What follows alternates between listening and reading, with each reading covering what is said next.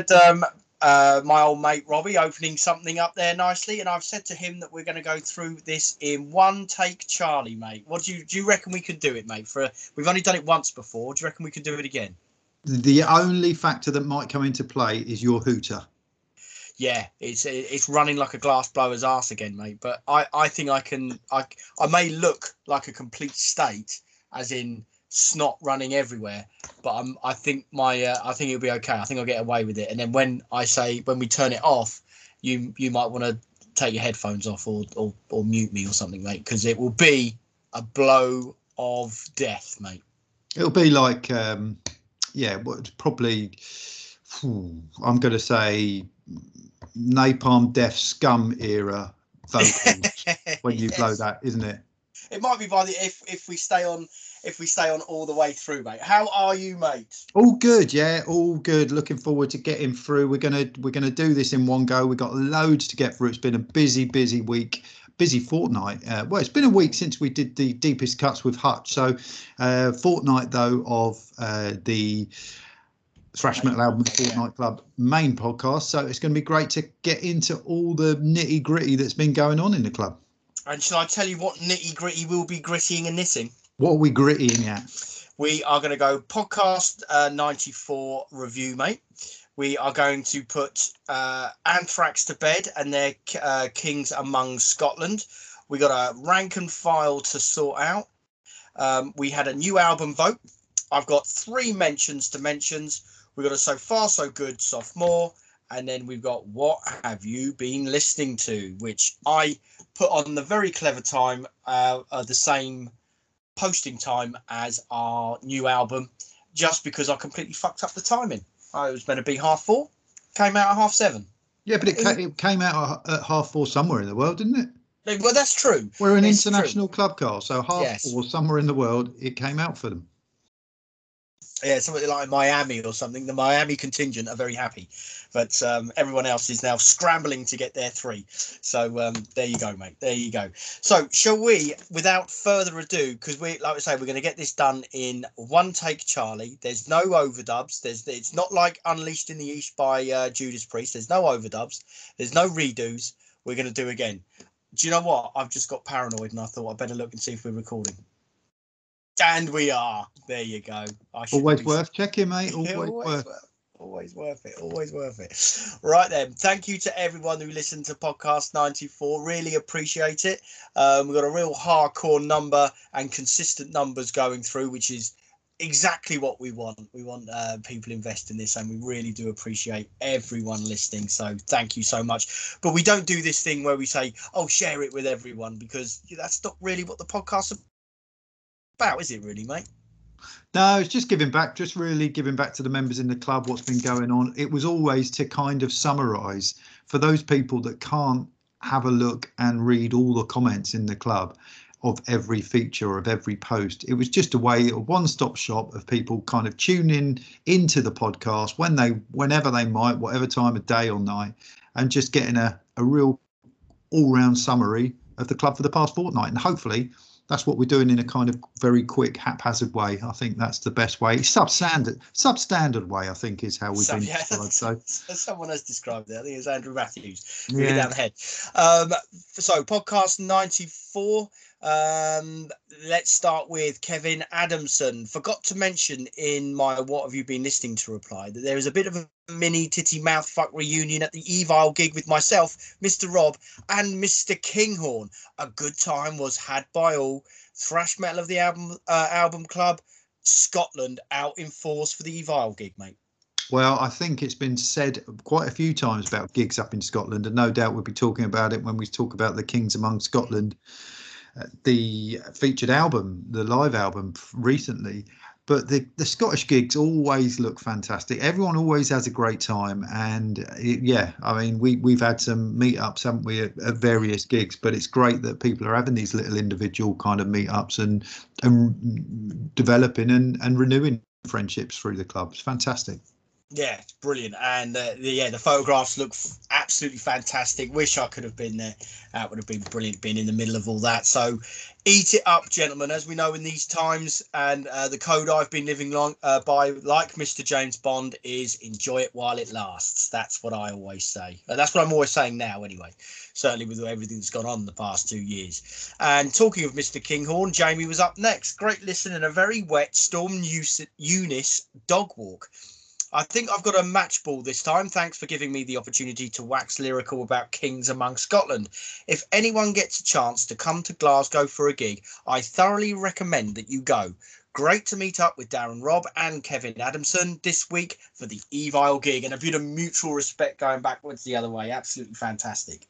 Yeah, I think like Kevin says there, if anyone gets a chance to come to Glasgow, it's one of those kind of bucket list moments in gigging yeah. really certainly of recent years certainly some of the bands that i like talk about some of those the scottish shows as being their best on the tours and you know look mm. like just we'll probably talk about it in the anthrax the kings among scotland you can hear the passion you can hear the the kind of enthusiasm in the crowd maybe that's why they chose Glasgow as the place where they were going to record that. I don't know. Or did they record every night and come up with the best one? Who knows? But yeah, there's certainly. Uh, I've been going on enough about the Scottish crowd. They they don't need, they don't need me to kind of big them up. They, it, it's always I know the bands always seem to have good gigs up there, and rightly so.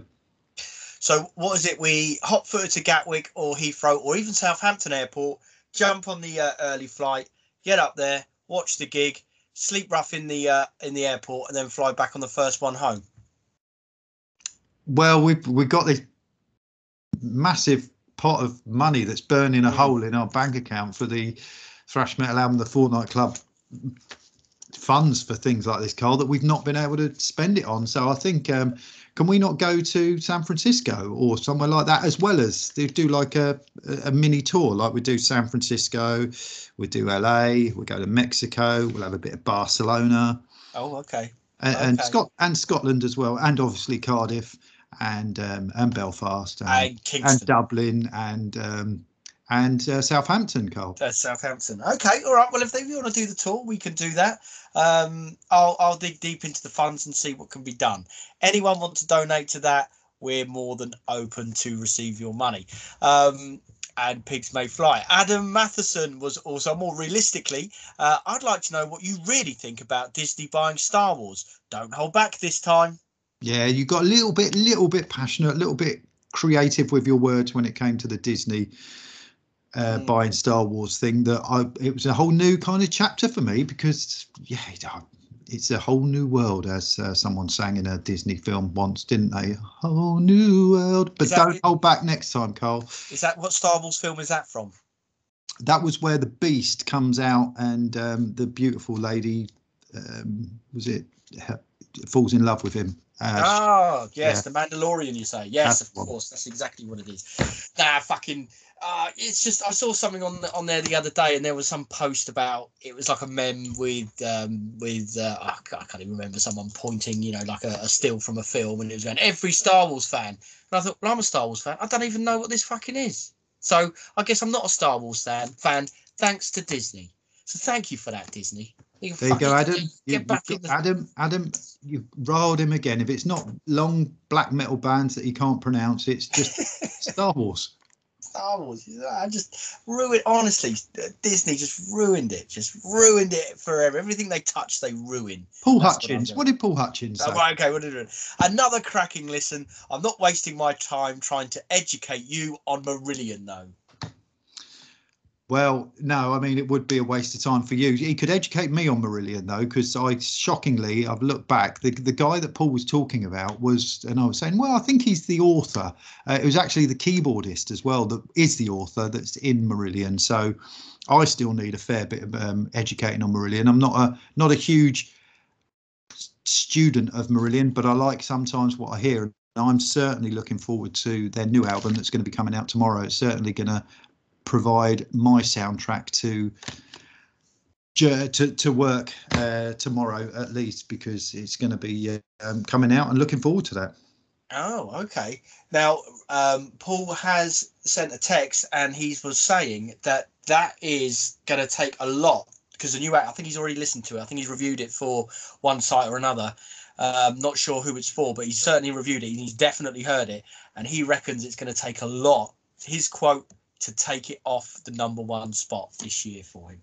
Well, that's a that's a fair. You know, if, if you need any kind of anything to go by, I'm more than happy to.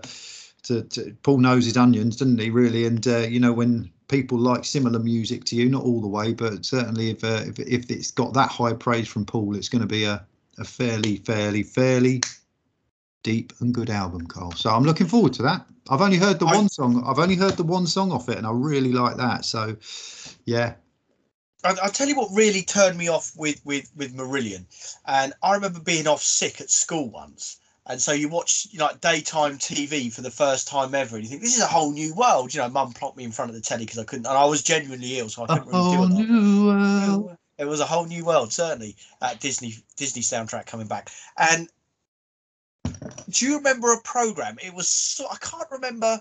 It was. I think it might have been sort of like right in the middle of like midday or something. It was called Pebble Mill. Pebble Mill, that? yeah, that was from Birmingham, wasn't it? it's from Birmingham, and they always had they had this weird building, like a glass fronted building, if I remember. Frank And they had- did it, didn't he? I can't, I don't know, but it was Frank sort of like a magazine show, wasn't it? There was all Boss sorts, and Selina Scott. There was all sort of bits and pieces on there, and they would have about, you know, they'd have Toyah Willcox or Spandau Ballet. And the day I was off, they were saying, and here with their new single, Marillion, and it was like the first one without Fish. And I always remember thinking, a band that has played Donington should not be playing Pebble Mill. I remember distinctly thinking that. All the great bands played Pebble Mill, Carl. no, Yeah, the no Clash great bands have played. Yeah. The Clash kind of played. The Clash did. They did. You would have Slayer played it. Bolt Thrower Like- played it. Slayer played Pebble Mill. Yeah, Slayer blew South of Heaven on Pebble Mill. I think it was South of Heaven. Yeah, I can't remember. Oh no, maybe I maybe I've dropped the clanger there. Maybe it is. Maybe it was the old grey whistle test in disguise, and I just wasn't hip enough. But I do. I, I I stand by it. I stand by it that no band that played Donington should have played Pebble Mill, and yet they did. Shame on them. Who's with me? Robbie, you with me? No, I'm not. I'm I'm more with the uh, the Pebble Mill guys and um, Marillion playing it. I think you take your time. You, you it was obviously one of the biggest daytime shows of the time was uh, uh, of the time daytime shows at that time and massive exposure for a band like that. Uh, well, for any band really. So Nah, shouldn't have done it. Shouldn't have done it. But anyway, that's enough about Marillion. No doubt you'll it'll be on the next deepest cuts, mate. You'll be um you'll be telling me all about Marillion and about this fella repeating himself and, and the keyboard player writing a book about astrophysics. But anyway, enough about that. Shout so thank you everyone that commented. And if you want me to totally um you know wreck your your uh your uh, your your comments or you want to get me riled up about anything, just put a comment in here and and, and I will respond to it as I've just done there. yeah, and if it's if it's about Star Wars, it's likely to get double the aggro, isn't it? Yeah, yeah, double the aggro. Yeah, but there you go. Um, shall we move on to our featured album that we've just closed, mate? So this came away by a member suggestion, which was the when we put it to the club about what what kind of how can we freshen the club up, how can we keep it kind of quite interesting. I think Jamie Kinghorn suggested how about live album of the fortnight? Would that be the case? That was the case. So we approached Jamie and said, well, you know, it was your your idea. How about having a little introduction written for it? So Jamie went away and came back with a fantastic introduction that really kind of um, welcomed in this album, which was the first for the club, really, of a live album. Yep. So and, and yeah, good that he was actually at the event as well. yeah, You know that that's always good, isn't it? With the with the live album that I was actually there in the recording of it because I don't think I've ever been not for a live album. I don't I, or a video or anything. I don't think I've ever been lucky enough to be in a crowd where they've gone. This one's going to be a DVD, or this one's going to. Oh no, Motorhead, Bone Shaker. I was at Bone Shaker, but that's Mm. you know that was when live albums were coming out quite quite fast. Uh, you know, quite thick and fast at that point. Mm. Um, I'm thinking about the classic ones, I suppose, is what I'm thinking about. massive noise injection, Wolfsbane. Were you on that one? Were you? Well, you're not there. Were you not there? I was there, yeah, but were you not there? No. Where was that? That was at the marquee. Oh, okay. No, no, no. I wouldn't No. have bothered to go and see Wolfsbane at the marquee. I don't think. You did mention classic, so obviously that's why I came up. Was that Uh, the Howling Shithead Bastards or whatever they're called? The Howling Mad Shitheads, yeah. The Howling Mad Shitheads. There you go. That wasn't far Anyway. off, was it?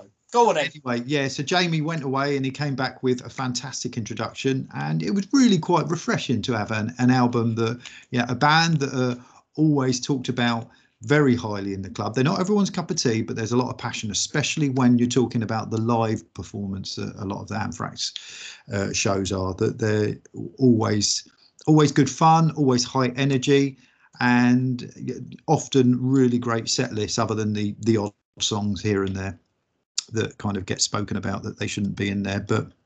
Yeah, it was fantastic, really. So we'll see what the members thought. We, we decided that we're not going to uh, score it as a conventional album, The Fortnight. Correct. We, we're not going to give it chart position, is what we've No. agreed, wasn't it? No, that's right. So go on in, hit me with it one more time, which is probably a Disney thing as well. Well, Mr. Solid, George Nisbet, he said, I had a ticket for this, but due to personal reasons, I never went. I also had no idea until now that Among the Living was played in its entirety. Fuck. Oh no! Oh, that's that's gutting, mate. You got to be gutted with that. And it was a it was a good run through as well, wasn't it? Um, oh, that's just that would be gutted. That's I mean that's the one that you want to go and see, and you had a and you know had a ticket for it but couldn't go. That's unlucky, mate. Unlucky. At least you hopefully you flogged a ticket and got a few quid. It was, yeah, it, it was uh, a good run through. It wasn't the correct running order run through, No. Was it? But it was still, which kind of at first caught me off guard. I thought, hang on a minute, that doesn't quite go there, but Yeah. it worked, and it, it for whatever reason they they did it in that way, and it- and it was, yeah, it was a great listen. Like I said earlier, they the crowd come through without being totally over the top and like, oh yeah, is that really them? Almost like canned laughter. But Yeah. it's great when they're you know that they're they're, they're introducing the songs or whether they're humming or singing along to the bass like the cello that's played in the bass at the beginning to be all end all it's just coming through that enthusiasm for the crowd.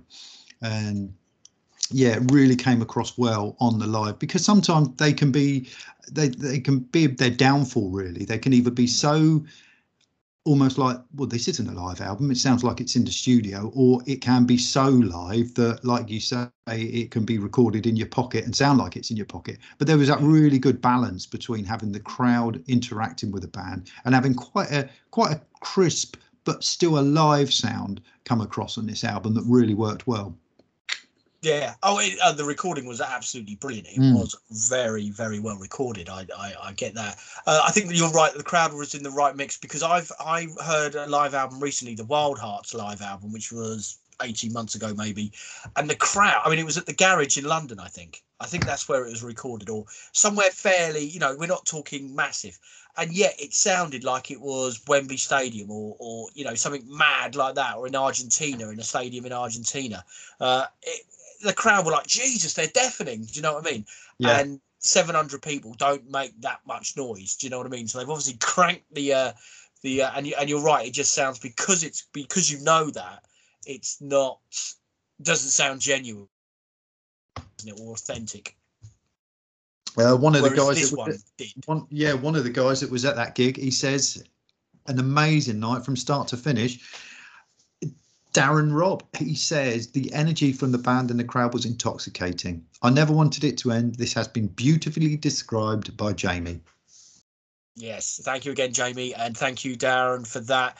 Again, having that uh, being there and witnessing it must have been fantastic, and then having it professionally um, recorded and having that as a statement in time is is so personal to the. I'd imagine every single punter that went through that door got whatever package that was available because it is a special thing. It's their best album, most well-known album, the one that you would handpick, and they choose to to capsulate that in your in the the, the gig that you happen to go to on that tour. Because you went to the London one as well, didn't you, Rob? I did yeah And was it the same set?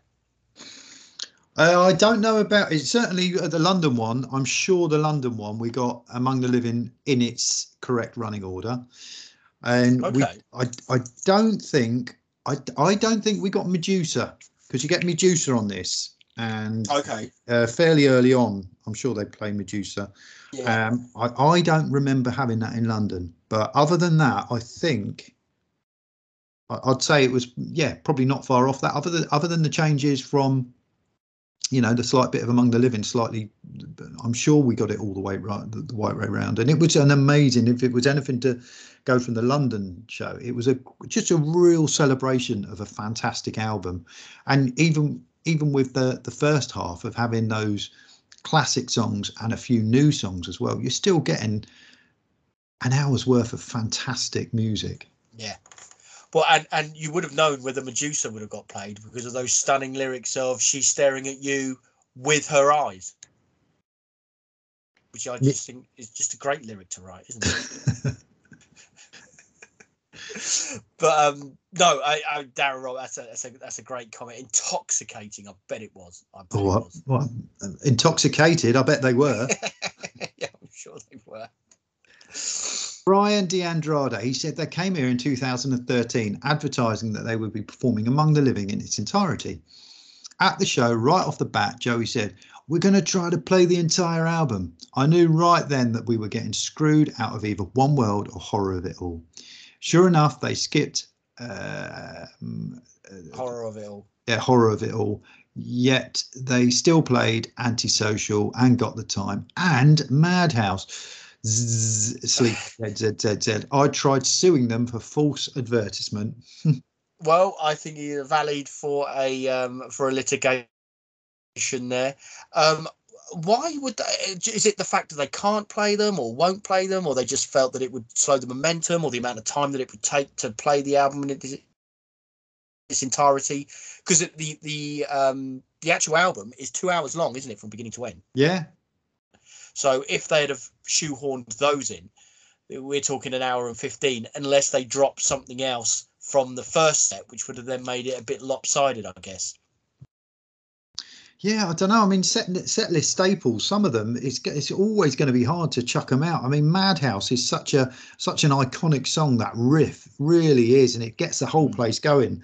And you know, going from AIR into Madhouse, it's it's no wonder they they they feel they can't get it out of their out of their set list. And I I mean I don't know Brian's issue with Madhouse or what it is because you know I think it's a it's a great live song. It um old my old mate Neil Coggins on his radio show last week, Cole, on Full Metal Racket, bit of mutual loving because he's always mentioning the club. Yet again, he mentioned it, and I'm going to mention his Full Metal Racket, fantastic show. Uh, it's it's out there on Hard Rock Hell Radio. He played um, Madhouse as well, and that was after you know I'd been listening to the album and he played it again, and it just makes you focus on something when you're hearing it kind of out of isolation, such such as you're not listening to the whole album.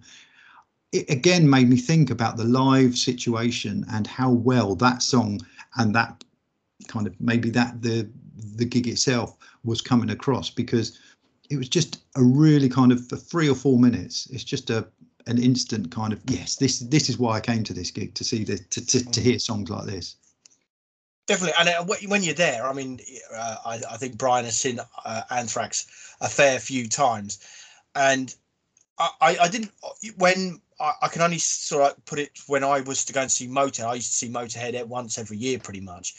And I would have been quite happy if they had done just songs from 2000 and onwards. Do you know what I mean? If I didn't touch the classic era, I wouldn't have been too worried because I'd, I'd I've heard and seen them all the. You know, I've seen the Metropolis pretty much every time I've seen them. Same with those Spades and Overkill and all the rest of it.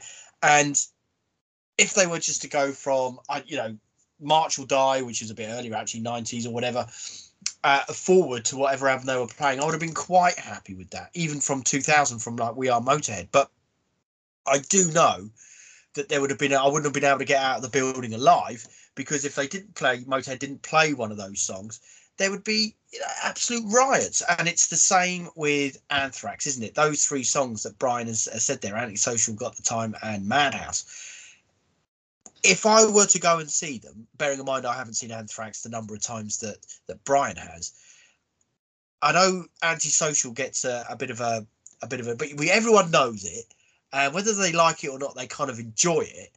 And if they weren't to play it, you would be well, you know, uh, where's Antisocial? And you would be wanting to have a good sing song to it. Do you know what I mean? So I kind of get, I, I do kind of get both ends of that, to be honest.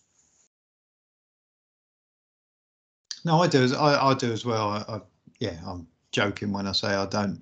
I don't know what his beef is because I'm not joking, but um, you know, everyone likes different songs, don't they? And some of the classics are not for everyone. Mm, yeah, absolutely. absolutely. John Andrews, he said, just bought the DVD in the back of this, which is excellent. Saw them at the forum on this tour. Couldn't believe how long they played and loved the set list, including Antisocial. Glad they had a break in the middle for us oldies to have a piss break. Great live album. There you go. He was at the same show as you, mate, and you put, crossed paths and you didn't even know it, mate. We didn't even know each other back then either. Yeah. So, John, it was pleasure to meet you that night, even though we never did, mate. Yes, a stranger is just a friend you haven't met. Just remember that, mate, and that's a case in point. That, but good that you got the DVD. And uh, knowing John, there's probably a nice package in there, something, isn't it? A nice uh, because uh, there's some great packages out of this um this live album, isn't there? There's vinyls and DVDs and foldouts here and and stuff like that.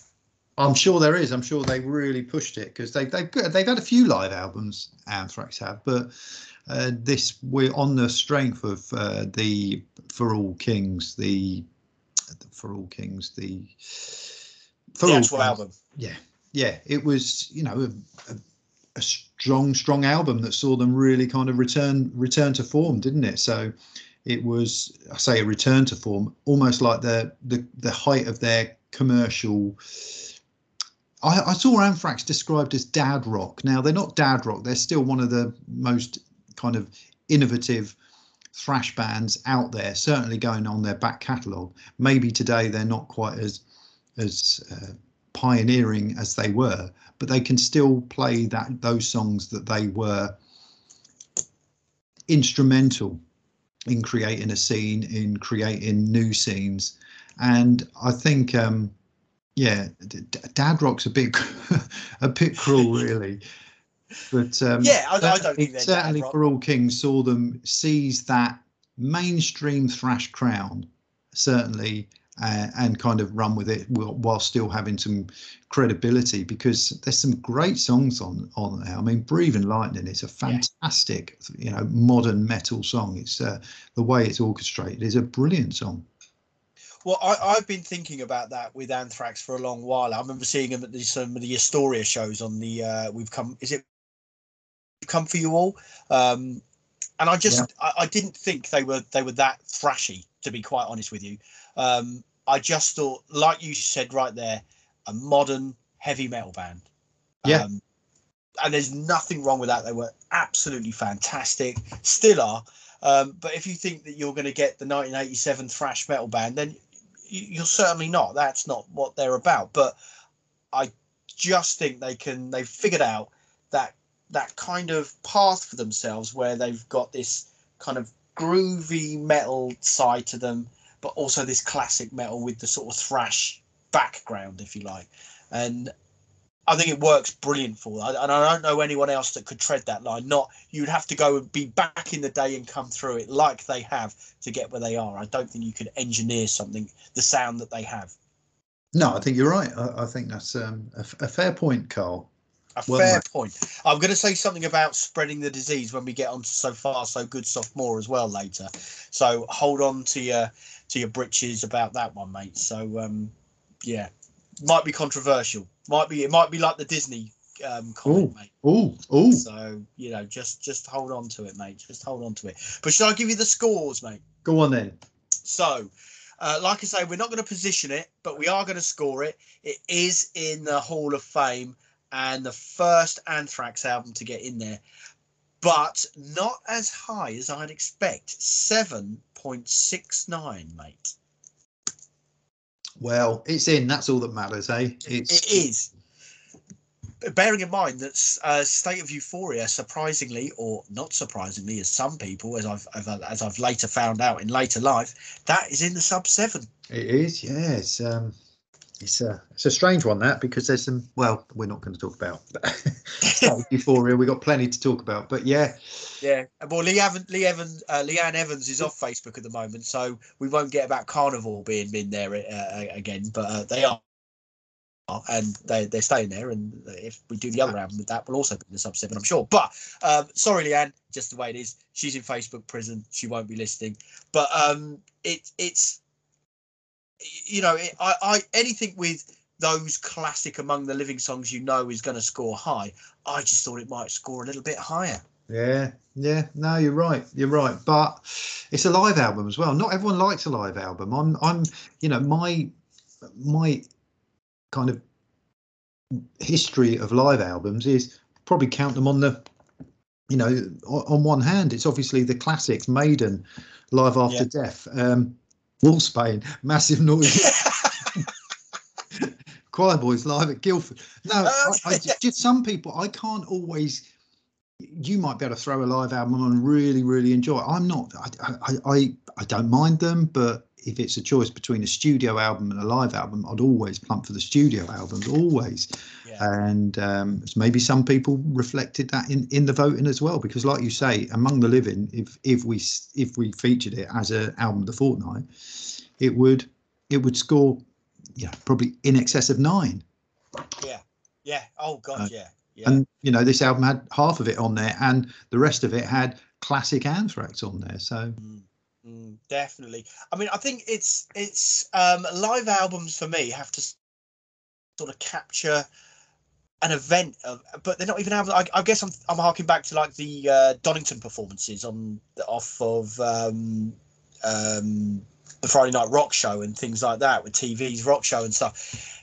That that you know was a big event, and that's what I, I think should be capsulated and and caught in that moment. Um, I think too often now it's like, well, we're doing 40, 50, 100 dates and we just recorded one. And there it is. And it's sort of like, well, how special is that? Special to the people that were actually there for sure. But for everyone else, I don't know how special it is unless you do have like a, a crowning moment, like a headlining slot at a festival or a, a, a special gig at a special venue or um, you know like this one capturing the uh, among the living in Scotland where they're very they've always waxed lyrical about and always wanted to record a live album there. So it, it, I just don't know. It, I don't know. I don't know. I, it just needs to be something a little bit more special for me to really sit up and pay attention to a live album. But some of those special live albums I can hear what you're saying because some of those special ones like the the Friday Rock Show Tommy Vance I remember the Whitesnake, uh, Aerosmith, Donington, 1990 yeah. would it be? It uh, would be, yeah.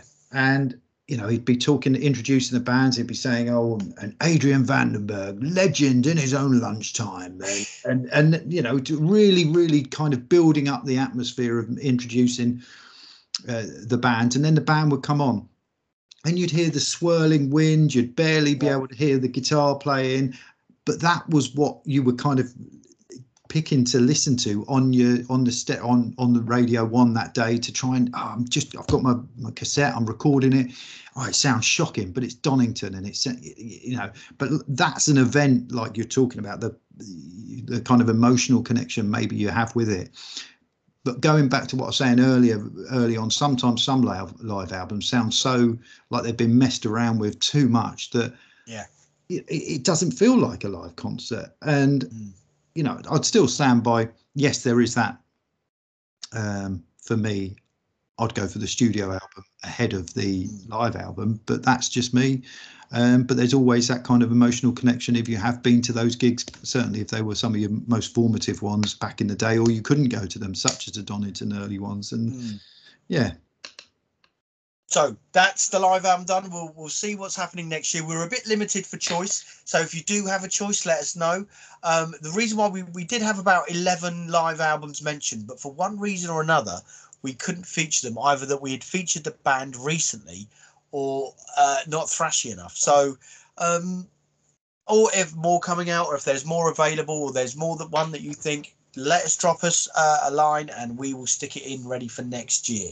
So um, that is that. Thank you so much. It was great listening to it and great listening to all the comments. And we've moved on to experimental fortnight and your opening thoughts on Watchtower, mate. Ready for next week's podcast? What is your opening opening initial thoughts for that, mate?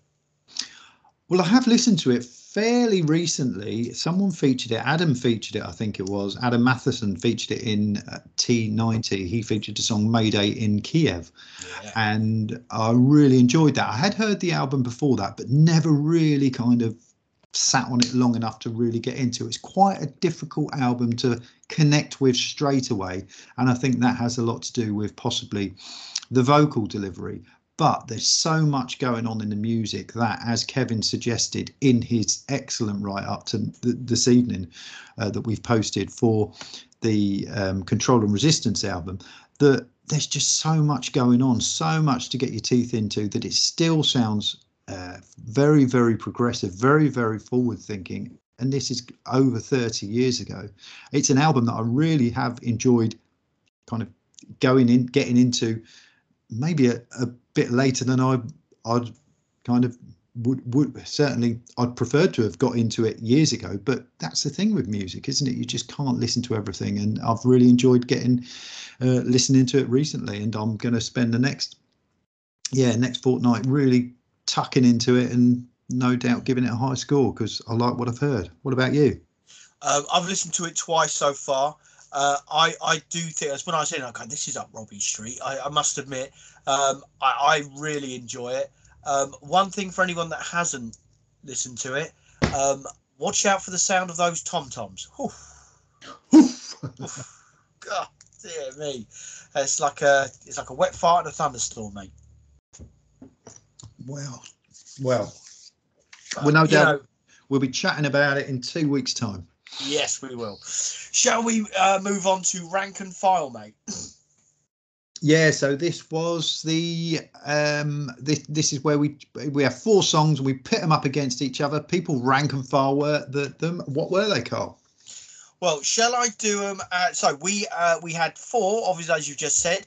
Dream Widows, uh, March of the Insane, which which is in fact the thrash metal effort from Mr. Dave Grohl, which uh, raised a few eyebrows. UK thrash band Inhuman Nature's new song or single, Under the Boot mini EP.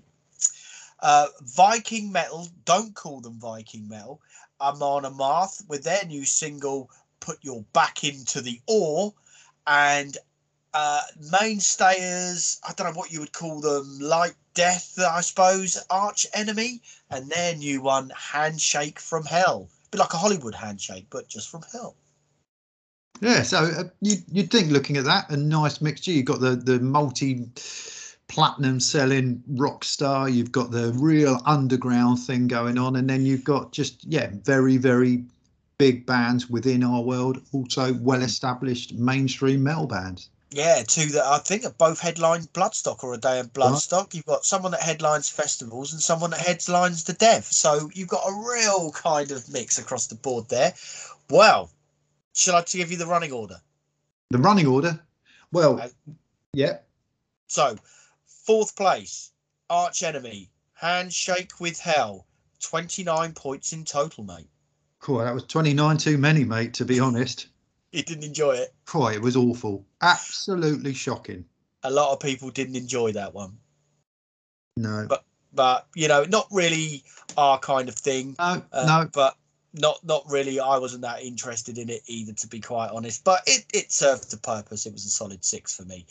Third, the second uh, headliner of Bloodstock, Amon Amarth, and their new single, Put Your Back Into the Oar. 32 points, only three points ahead.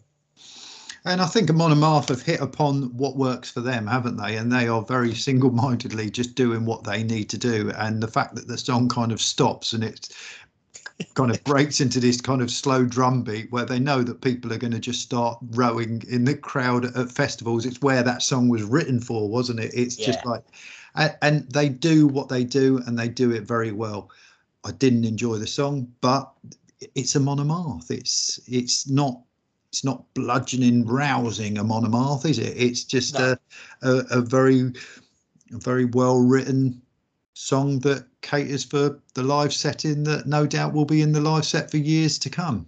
Yeah, well, yeah, and that's what I kind of felt with it. It's a bit tongue in cheek and good fun, like you're at Bloodstock. I mean, who's to say we had a few jars, we're all our friends, we're by the Jägermeister stage, and all of a sudden this comes on in the distance, and we go, oh, let's sit down and have a row, shall we? I mean, who's to say that we wouldn't do that? But would I pay money to go and see that? As in, go to a gig specifically for Amon Amarth? Probably not. Although they are doing some dates with Machine Head. Okay. But uh, um, at Wembley Arena, no less, uh, Wow. an arena show. What Uh, uh, co-headline is it? I think it is a co-headline, exactly that. Yeah. Wow. I don't know who's coming on first and second. I don't know who else is with them, but there you go. Third place, our stadium filler, but not really the Foo Fighters. It is it is a thrash metal or a punky kind of side project. Dream Widows, March of the Insane, only five points ahead of Amon Amarth.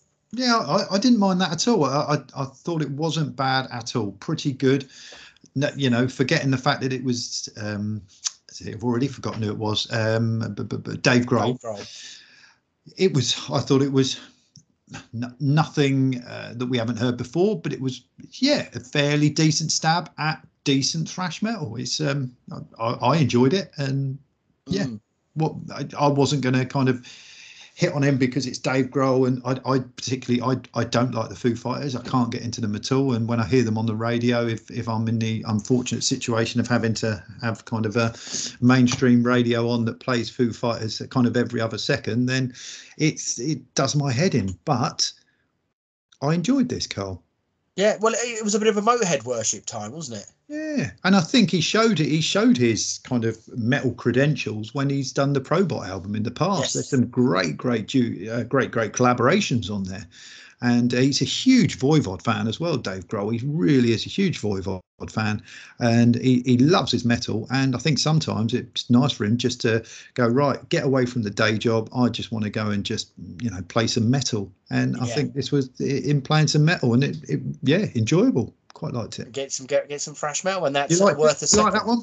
Yeah, I did. Yeah, I think I put that as number one for me. Actually, Yeah. I was one of the three that put it as number one. But topping our thrash in our thrash metal club, we have got the band that headline the Dev. Uh, I think they've got a live album live at the Dev out actually, and that is Inhuman Nature and their single Under the Boot.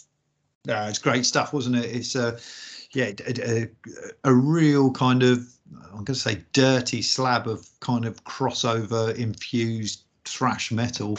Uh, it, it was underground, but it was it stood up quite comfortably and well head and shoulders really and from what the people are saying above the certainly some of the bigger people that it was up against the likes of Amon Amarth and, and arch enemy and rightly so the exciting scene within the UK shows that some of these bands, the likes of Inhuman Nature, and a lot of these other bands that you know Branny's got on his uh, Mosh in the Roof on Volume Three, it's just so exciting. And Inhuman Nature are just one of the many bands out there doing their stuff. And Under the Boot from the the EP of the same name, it's a yeah, a great song. Yeah, it is. A, it's, a, it's a bit of a sort of um, a grower as well. Um, so I was quite surprised that they finished on top, but nonetheless delighted for them. And yeah, let's let's see what happens with Inhuman Nature. I think the uh, pandemic has been particularly uh, brutal on bands such as this. Um, they haven't been formed long before it, so um, yeah, good on them. And what about that? Seeing Inhuman Nature at the Dev, that would be something, wouldn't it? Well, it would, but you're going to see them at Bloodstock next year. They're on the blood. They're on the Sophie stage with. Uh, Are they? Yeah, on the Friday, uh, same day as get this, uh, you know, even if you're thinking, oh, who am I going to go and see? If you go up on the Friday, you're going to get to see at least Enforced and Discharge on that Friday in the Sophie stage. Yeah, and then you uh, is Heathen in there as well? I don't know. I if if they are, then look at that. You get to see Heathen as well. I think Heathen, and then you got Exodus, Gwar, and Testament on the main stage. Yeah. So Although Violence on the Sunday. yeah, Yeah, I'm, but I'm still I'm, I'm going towards Friday. I say it now. I know I said three years ago, whenever it was the violence got confirmed, but I just think Friday's looking like thrash metal day, isn't it? Well, yeah, there's just, I mean, bands like that, that Inhuman Nature, excite me more than sometimes maybe some of the more established bands that are that are just going to be churning it out. Sort of yeah, just like oh, here we are, and this is that song that you've heard many, many times. Whereas someone like Inhuman Nature are just so exciting. There is a bit like the kind of the gig that I didn't see last year at Bloodstock, the Tortured Demon. Yeah. I wasn't there, but something like that. had just been so exciting to have seen.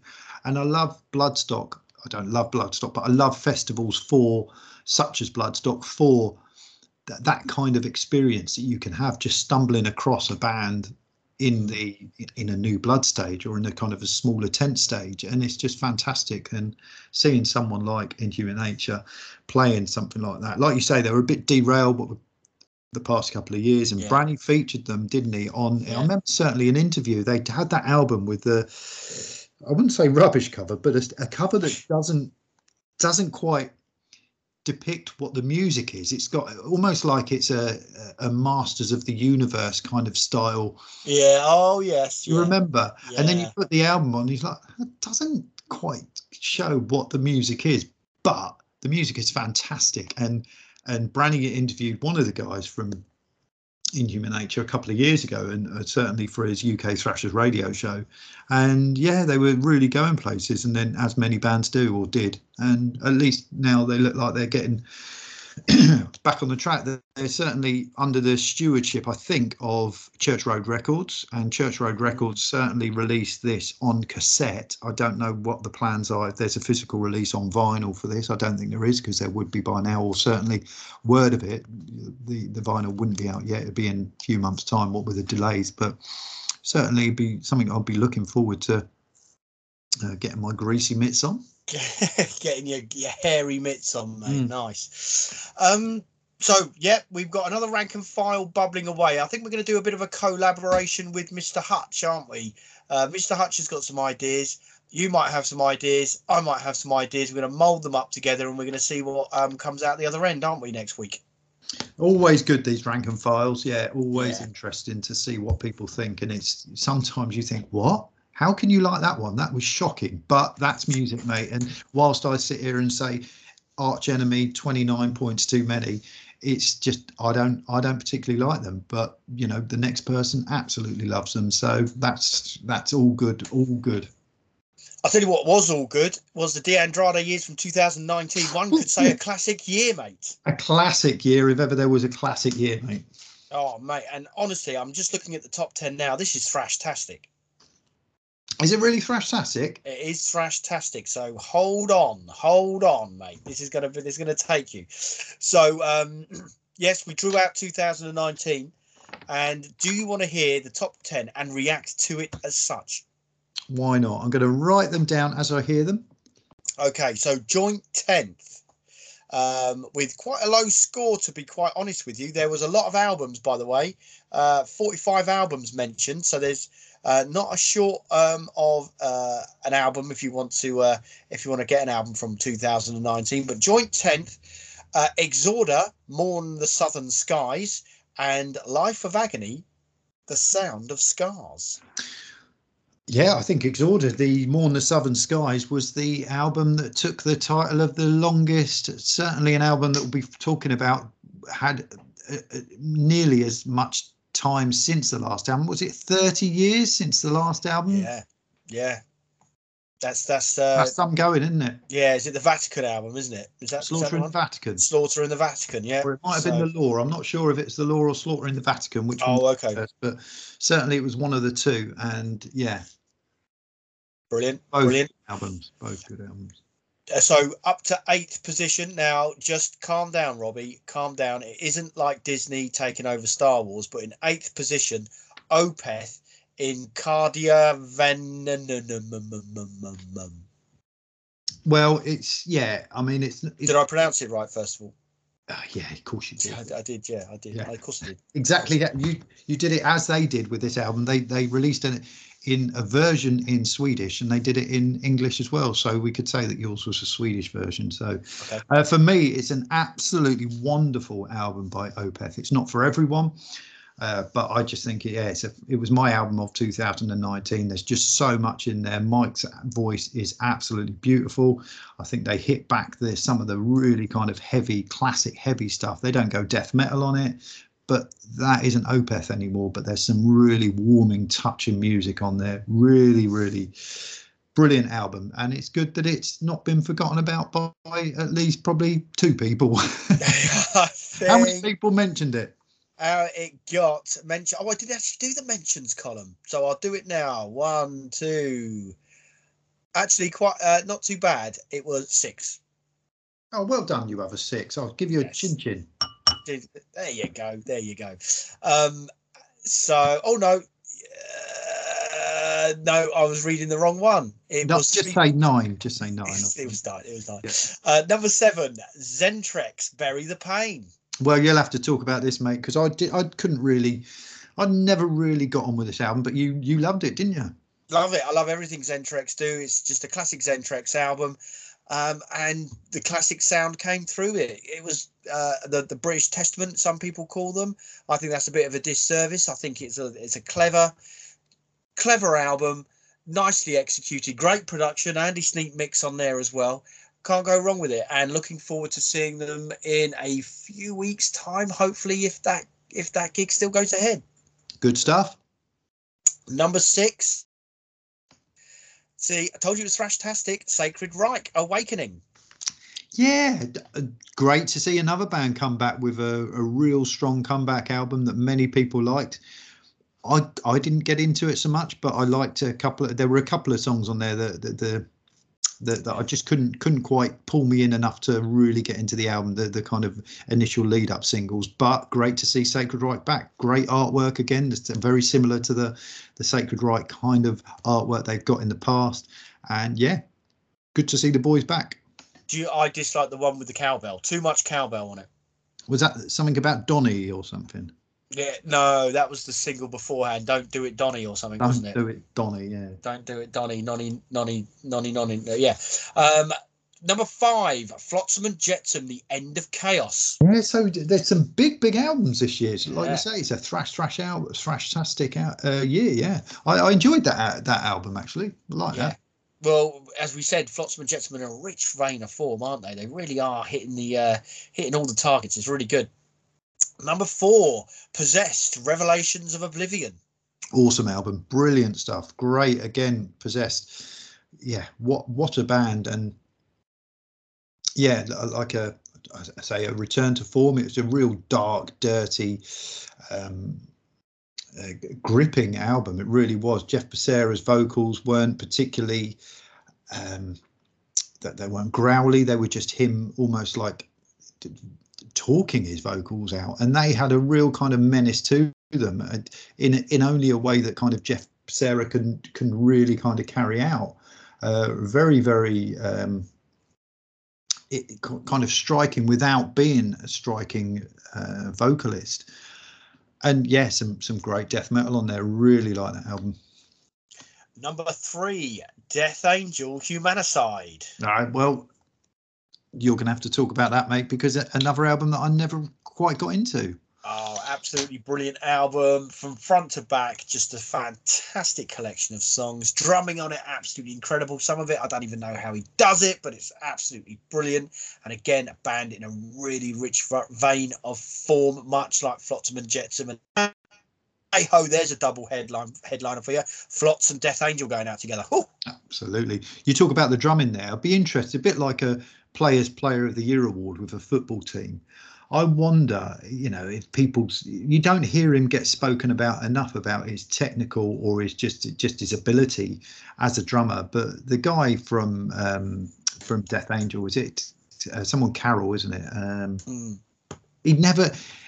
He, I, I just think sometimes his performances are absolutely stunning, and certainly on that that one that he had we had recently with the guy uh, that had Danny Lilker on it, had the guy from uh, the the the um, the, the oh, I can't remember the name of the band now. The the guy from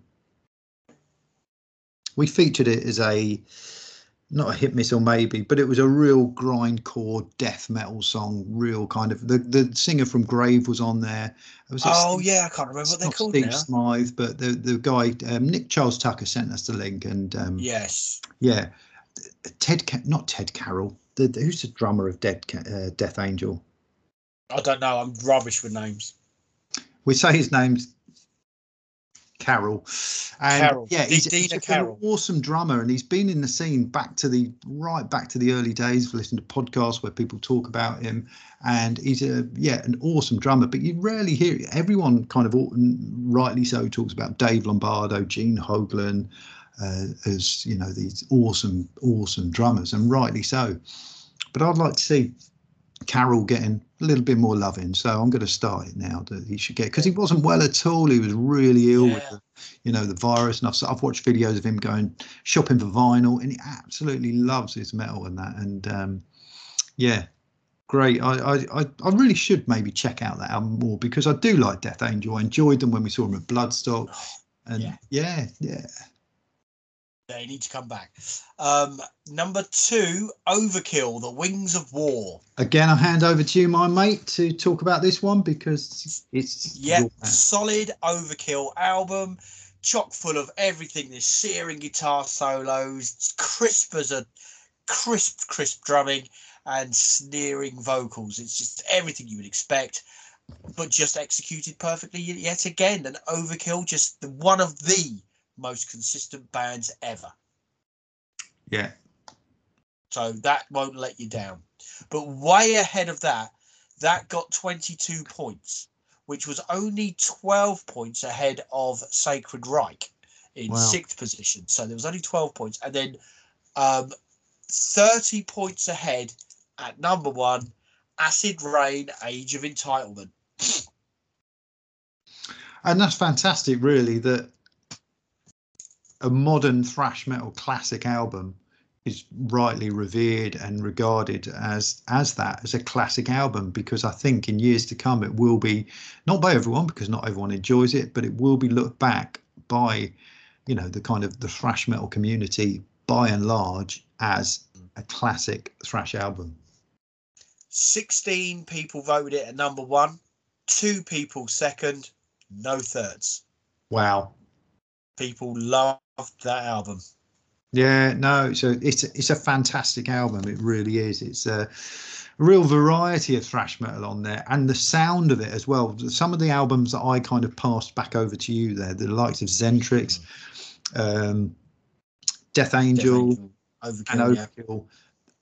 To me, just sound a little bit too clinical at times. Just a little bit too my uh, kind of overproduced, that, that, that to my ears anyway but this has a real richness a real kind of real feel to it. And it just it's not thrash metal straight down the middle. There's a real kind of punky vibe to it. There's a real kind of hmm. classic thrash metal side. There's a melodic thrash metal side to it. There's there's within the woods on it which is hmm. just a, a modern day thrash metal classic song. And then you've got the ripped apart a punky upbeat Yeah. just punch to your face of a punk metal song that is just like you know and if you, people were listening to this go oh what's that song? Check it out. It's fantastic.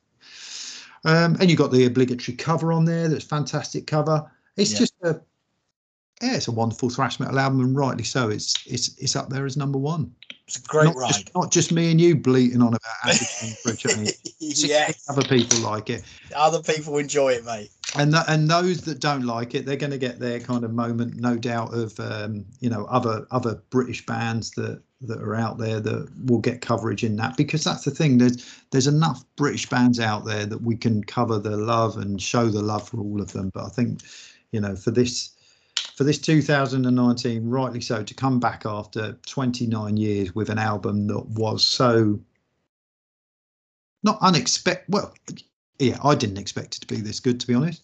No, it, it, they've, they've really pulled it out of the bag. They really have. And uh, like you say, each song is a bit of an event in there. That's it, each one is memorable. Each one has its own personality and identification, and that's what I think draws it above everything else. Yes. Well, Rich Tricky Hudson's taken home the um, the award because he got the closest. He got the top three just in a different order. Acid Reign, Death Angel, and Overkill was his one, two, and three. So Oh, Rich- Rich gets the internet for the day. Well done, mate. oh, he of the mighty heavy claw. Good lad, Rich. Well done, mate. Well done. So shall we pick another year? I think so. Now you are in that random number generator these days, aren't you? So I can just say the words to you and you can go for it. You can. Uh, One. We've only got eight left, mate. Eight left. Uh, so one to eight, mate. One to eight. Number 15. Okay, I'm just going to do the Gareth Pugh, Paul Hutchinson, Paul Hutch method. I'm going to go number six. Number six, 2013. Ooh. Something tells me that's a barren year. A barren year, 2013. Does anything spring to mind, or are you? Well, you kind of take yourself back to where you were 2013, and uh, wasn't a lot different to where I am now. But what was I li- what was I listening to in 2013? Uh, right. Well, let's find out. It's in um, chronological order, so this um, this may take a little while. Helloween had an album out. Cult of Luna, you're into them, are you not? I do, yeah, I like them. Uh, Enforcer, uh, Suffocation. Mm, there's. Uh, I'm I'm struggling with some thrash here at the moment. Anthrax. Oh, it was a covers EP called Anthems. Um, Suicidal Tendency 13. There you go. Oh, Bring Me the Horizon. Sempiternal was released. I know exactly where I was around this time. that will feature heavily. I'm sure. Oh, Sodom had an album out. Good, good. Satan, uh, they had an album. Oh, your old boys, Leprous. That were they were they crusty and good? they're not crusty, no. They're they're more progressive and good. Was that Congregation? I've lost it now. No, Uh, let, then. let's say yes. Um, I'm down into July now, mate, and there's, you know, it's it's uh, exhumed. They had an album out. Newsted had a couple of out. Manowar had one out. Uh, Avenged Sevenfold, Ministry had one. Carcass, Surgical Steel. You like that one, don't you? I don't mind it, yeah. HateSphere, an old album of the uh, fortnight with Murderlust. Uh, Korn, that wasn't a great one. Trivium, Metal Church had one out. Sepultura, uh, Sepultura, Sepultura. The, this is a great album title. The mediator between hands, heads, and hands must be the heart. Toxic Holocaust had one out. Uh, just going through Deicide, and Nightwish. Not. I'm I'm calling it barren. Okay. It's a barren year. It's a barren year. There you go. I've called it. You've made me call it. It's a barren year. Keith Barron. Keith Barron. But there is um uh the Bring Me the Horizon Sempiternal album. So if you've got any issues, you could just you could just whack that in your top three and everyone will be happy, will they not, Robbie? I don't think they will be, Carl. No. I think you'll be You don't think- I think you'll be quite happy, but Oh, okay. Okay. Well, you know, it, it's out there, isn't it? I'm just giving people that option to enjoy that album. That's that's that's all I'm saying. You know what I mean? It's it's it is what it is. So um, before everybody turns off, I suppose we better we better we better move on, hadn't we? So what are we moving on to? I tell you what, we should move on to, mate. And that is a couple of weekends ago, we had a new a new album poll for a featured album we're going to do after Experimental Week. Yeah, and uh, as I kind of spoke about there, that I think there's a lot of people that who may not like, not may not like, but you know, there, there's that crossover between Acid Reign and Lawnmower Deth. The fans like generally like both the bands. There's the occasional people that prefer one or the other. So whilst Acid Reign got their little moment in the spotlight there, I think it's time for another one of the UK thrashiest thrash bands and legends to get their moment in the in in the in the spotlight. But before we get to that, before we find out which of those it is, Okay. there was a Thursday or a Wednesday evening poll that we put up to get suggestions for this weekend's We did. um, uh, vote. And I think we came up with what was there in the end? Was there about 10, 10 albums? 10 or 12, I think, yeah. Yeah, okay. And it was right from the start. You could see that there was about four, four or five that were going to be the ones that were were leading the way. They were "Son of the Endless Night," "Voivod," "Synchro Anarchy," obviously "Son of the Endless Night," "Life: A Tragedy Tainted by Malevolence," and "Blunt Cutters" by Lawnmower Deth. You had Wolfbastard in there, Yeah. um, the the, um, the Hammer the Bastards, and Yeah. there was another band in there that were doing quite well quite early on, who I can't remember, but Oh, was that Evil Invaders, was it? Um, I can't. You know what? I, I don't think it was them, but Okay. they were certainly mentioned. But there was another band that were quite high up. But I think we'll just focus on the top three because they kind of took most of the votes, didn't they? They did. So we had Son of the Endless Night, who took 15.5 of the vote. That was my pick. It was my pick as well. It would have been great to see that up there. I think it's what? Yeah, I think it's an album that's grown on me. Mm, great album. Second place. Another great album. Only yeah, came out what three weeks ago. Voivod Synchro Anarchy. Fantastic album. You had time to listen to it yet? Yeah, oh yes, listened to it plenty of times and absolutely adore it. I think it's a, it's just spectacular from front to back. The only thing, and it's kind of my fault, is I had listened to the. I think they released three songs from it beforehand, so you kind of know almost thirty percent of the album straight away, don't you? But Yeah. just uh, it, they they kind of have.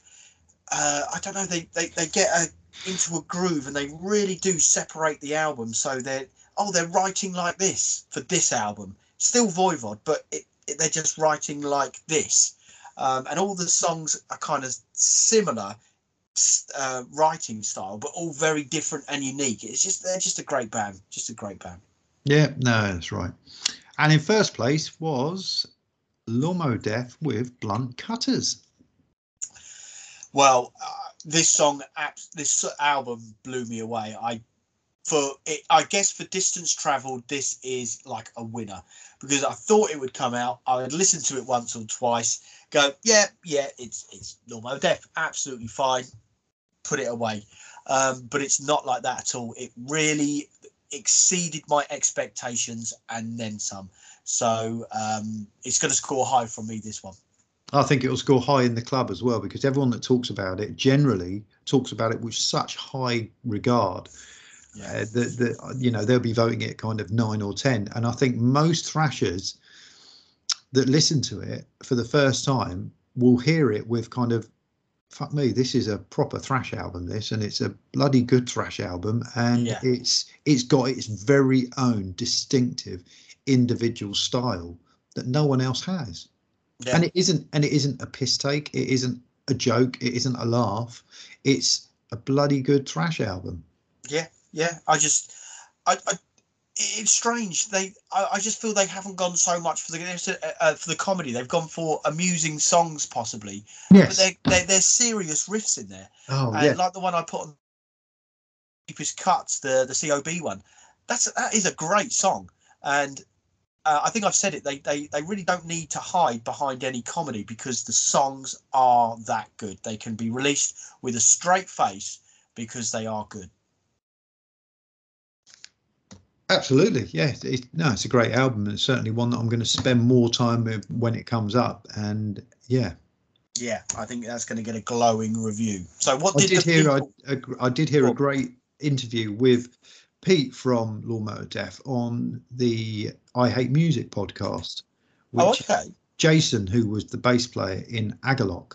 Many people Yes. might know the band Agalloch or certainly heard the band. And he has a podcast, I Hate Music. He always features a someone from the industry. And he's a lifelong fan of Lawnmower Deth, going back to the days when you used to get the compilation albums. And for him, Lawnmower Deth were the band that stood out um, from those earache, early earache samplers and and compilation albums. And um, he interviews Pete on there, and I think I don't know whether it was five years ago, maybe maybe less, but he he dressed up and came on stage at Bloodstock on whilst Lawnmower Deth were on there, and they you know they have such a spectacle when they do the live shows, but. Jason came on, you know, it's his lifelong kind of dream, I think, on like a Jim will fix, not Jim will fix, I'll, don't mention him. Um, what I mean is, it was his lifelong dream to come on and and and and play with Lawnmower Deth. So it's a great interview as well. If anyone wants to listen to another interview with Pete, obviously you got the ones with H, but you you on his talking bollocks. But there's also the uh, guy I Hate Music podcast. It's fantastic. We'll get the links up for that one, mate, because I haven't heard about that. So Yeah, I'd be good. to hear. Good. Well, Steve Nesfield, he said, honoured to be the winners of this. Oh, Steve Nesfield is in the band, is he? Honoured I, I, apparently so. Well, Steve Nesfield, he's honoured to be the winners of the poll. Well, we're honoured to have you in the club, Steve. Yes, we are certainly honoured to have you in the club. Um, he says, "Be gentle. It's always interesting to hear what people think, though good, bad, or indifferent." Well, I don't think there's going to be much bad, to be honest, Steve. No, I, I think again this is going to be a good one. They had the initial when it's all come out and everyone's glowing about it, and they're doing their um, doing their uh, um, promotions and stuff like that. But really, it does you need a little bit of time with an album for it to sink in that's when it really does pass the test or not so i think we've picked it the club have picked it right at that sweet spot where it's still a new album but you've got to grips with it and now you're really getting into it or you're not. Yeah. and i think that's the biggest thing like some people hear it go yeah it's great. I haven't heard it again. Uh, well you know your initial reaction is great but but so it's going to be great to see what people say go either yeah i came back to it five or six times or i have been playing it constantly or played it once i didn't play it at all that's what it says. So it, I, I think this is the prime time to get the review Neil Beersley, he says this is an impossible list. Could easily vote for them all. Could have a sport question instead. and ju- it was it, the reason why that comment is in there mate is because interestingly as soon as he said that i was having a text conversation with john wigg about the uh, 1988 cup final so i decided to share the love and give neil the uh, the same question that um, that john posed me and uh, neil got it right Was it something to do with Wimbledon? it was something to do with who scored the winner Yeah, good so stuff. do you know do you know the answer Uh, was it? Was it Lawrie Sanchez? It was Lawrie Sanchez. very, very good. Very well done. You, Neil Barcy, me, and John. Sports quiz on eggheads. There you go, mate. Uh, where are we? Um, Ian Salisbury. Ian Salisbury, thrown a vote at Voivod. Even though I'm slightly underwhelmed by the album so far, the new Lawnmower Deth album is rightfully running away with it already. It's a cracking album. Ah, there you go. See, yeah, torn there, but two. That's a great vote. That's that's best of both worlds. Shows your allegiance to Voivod, but then um, happy with the outcome of Lawnmower Deth. There were no. We were going to get a good album either way. There's been some good album releases over these last three or four months. Absolutely. Dave Wiggy Marley, always great to have Dave on. He comments a lot and he said, I've had to vote for Lawnmower Deth purely for the fact they still bring me as much joy as they did when I first saw them all those years ago. And there you go, mate. That word joy. Now, that is the way it should be done. How much joy do they give you? If it's a chore, if it's not enjoyable to listen, then you don't like the album, regardless who it is. But this album is a bit joyful. Yeah, it's yeah, absolutely. It's, it's not stupidly funny. It's joyful and thrashy. Yeah. And light-hearted to the respect that it's uh, you don't have to seriously, seriously concentrate on every single note, but also worthy of putting everything else down and listening to it solely. Yeah. So it's, uh, it's it's I think it's going to be great. I think it's going to be a great Yeah. fortnight next fortnight, and we're going to we we're on to a winner. Lovely, great stuff. Great stuff. So we're crashing on, mate, and uh, let's let's get this uh, um, keep keep the momentum going. With I've just got a couple of mentions. Uh, the Razor's Edge released a interview with uh, a podcast interview with Sean Killian from Vio-lence. Sean very relaxed in the interview, um, almost very happy to be there, and um, gives us some great information and a great insight into the band. Yeah, amazing what money can do. you you pay someone enough money, they're nice and relaxed. Money, money, money, money, money. No, Yeah, it's funny because I've heard Sean Killian in um, all manner of uh, interviews, and I think it depends sometimes on the interviewer, doesn't it? And and certainly uh, in light of his illness, sometimes people have interviewed him and not done their research and kind of say, oh, so you know, it's uh, regarding you know, drinking and that kind of thing. Saying, look, Yeah. It was never about the alcohol. It was, it's Yeah, not it's about taking things, it's not about taking things easy now on tour because it it's it was just it, it was an illness, blah blah blah. And I think he's such an imposing figure, not physically, but in terms of kind of personality. I think sometimes you've got to know how to how to, to kind of take the uh, you know d- deal with these these legends of our scene. Mm. And, and I think if you do your research and, and the right people out there doing the interviews are, I certainly I certainly wouldn't want to interview people like this. It's um it, it's great that they're doing these interviews and getting them out there. Another mention for us, mate. Uh, the deepest cuts, volume four, with old Gareth Pugh. Great, uh, great fun doing that. And oh, that was with Paul, wasn't it? Gareth was number three, wasn't it? It was, but it was great with Gareth as well. It was great with Gareth as well, but it was Paul that we done number four with. Yeah, uh, who put a great uh, selection of um, of tracks on there, and uh, yeah, it was great um, feedback that we got from it. Really appreciate it, and I enjoyed listening to it. Um, I tell you, when I listened to it, mate, when I was stuck on the A3 for almost two and a half hours. Wow, that's that's some going. So crashing the high dead traffic light, mate. Yeah, that's that's Mm, I, I, feel for you, mate, because I knew you were in that when you were, and it's it's it's not great, but it's a nice playlist to listen to while you're doing it. You got a real mixture of thrash, death, black metal, and and a touching YouTube documentary that you could have listened to, you could have watched if you wanted to. And if you want to know what we're talking about, go and check it out because it's mm. still up there. Um, another mention that we have got a comment to uh, the breaking news that Mr. Dave Lombardo joins Testament, mate. Now, what is your reaction to that, Robbie? Uh, fairly indifferent, really. I, am not particularly excited by it, but I can see why people do get excited by. But then I'm not a massive Testament fan. However, I do respect the band, and I really respect and you know enjoy Dave Lombardo's work. So I'd be interested how he kind of what he does in Testament. But you know, some people were, you know, really losing their their mind over it, and, and rightly so if you're into it. So, uh, it what, what, does it mean for Dave Lombardo? It just means that he's moving on to another project, and and and great while he's drumming. Get him out there, get him involved in all these projects that he wants to get involved with because he's a wonderful, wonderful drummer. And if he can, with his wonderful drumming, you know, then drown out Chuck Billy's vocals, then long so don't uh, get started. We've had Disney going through the mill, and now we've got Chuck Billy. All the classics are coming out. Yeah, just what have you started? What? Just one thing though, mate. Over the wall, done by Dave Lombardo. Yeah, no, I Cole thrash wise, I think Testament fantastic, and it'd be great to hear some of those songs played with him behind the kit. I think thrash wise, brilliant, brilliant band with me it's the vocals. But i'll be interested to certainly interested to see what goes on there. And and michael tinaglia he says yes. The king of the double bass drum joining testament. Mind as well dave is what five other bands? What's another one? Hardest working drummer in all of the music and it shows his range as a drummer as well. He can play punk rock metal pop. I bet he could even do jazz if he wanted to. He's showing everyone out there there is life after Slayer certainly Cuban jazz he can certainly do, Michael. And uh, nice to have you along. I think it's the first um, time we've mentioned Michael, so always great to get new uh, you guys onto uh, the podcast. And I totally agree. I think he's a, a he's obviously in uh, suicidal tendencies as well, drumming for them and.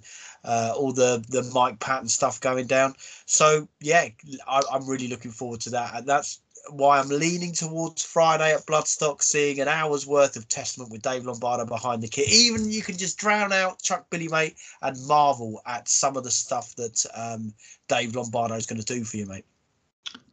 Yeah, and this isn't a time to be kind of, you know, oh, well, what about Gene? But I would like to just, you know, Gene has been such a fantastic drummer, and it looks to me really more interesting what's going on with that, the Gene Hoglan side of things, because if that is opening doors up to a Dark Angel album, then you know, yes. awesome yes. stuff. That's the one on the bucket list for me because I didn't get to see him. So let's get that working. That would be great. Um, last mention here, just a roll call, really. The Trifecta Tour is coming to a town near you, or not so near you, some, but you know, it's the Trifecta Tour. Um, they, they, haven't got the budget of uh, the World Slavery Tour, so they can. Uh, they're doing really good jobs though, uh, and I think they're using the model of they're going out at weekends, aren't they? So they're doing Friday, Saturday, and Sunday, leaving it and then doing another three cities Friday, Saturday, and Sunday, which I think is the absolute right thing to do. But we have got club representation all over the place. Um, we've got Bristol, Paul Hutchins is going, Bolton, Andy uh, Fernley, and Corvo Atano. Derby, Neil Bolton's going to. Leeds, Maria Innocent is going to. And at Kingston, me and you are going, mate. I think we're going to have to get some picks made up and get them sent out to some of these representatives and get them to chuck them on the bar at some of these venues. Yeah. Well, I've got I've got the ones that I've I've found them, mate. So I I just Oh, you have found them? bring it. Yeah, I've got them. I've got them. Uh, so um, I will get them. Oh well, I've got I've got a few left as well, but yeah, I'm I'm dead excited about that. Some you know, just, it, um, Hellfekted, Thrasher Wolf, and Blacklist, fantastic seeing those three, but also Imperium in their in their hometown type gig. It's going to be it's going to really go off. I'm looking forward to that so much. Yes, definitely, definitely. So if you haven't already, get yourself a trifecta ticket or get yourself down, and it's going to be great. It, that's all we're going to say. Shall That we is- move on to so far so good sophomore, mate? We could do, but is there any way we can just pause it to for you to go and blow your nose? Why is it is it is it sounding not great? No, I need a piss. I'll do it. Okay, hold up, hold up, hold up. Hold Because- up. Hold up. Okay, let's stop. Knew we could get it all done in one go, mate. We did, didn't we? It was seamless, just all the way through. Do you feel suitably refreshed, mate? Oh, absolutely. Yeah, I did. I've been holding on to that since we we started the reaction, mate. Oh, your eyeballs must eyeballs must be floating, mate. Oh, they were. Okay. Where are we? So Well, we- far, so good sophomore. Go on then, tell us. Well, there was uh, two albums here that really were gonna, oh, kind of do what they did. Really, Anthrax spreading a disease straight down the middle, thrash metal, no getting away from it, and then the Frost with Into the Pandemonium. Uh, an album that was always going to divide the club. Some that absolutely love it, some that just question its relevance, not only in the club but in in history. It's a real kind of just divisive album, shall we say? Uh, and where do you stand, mate? What on into the pandemonium or or Yeah. in the vote? In the vote? I i i- yeah, either really.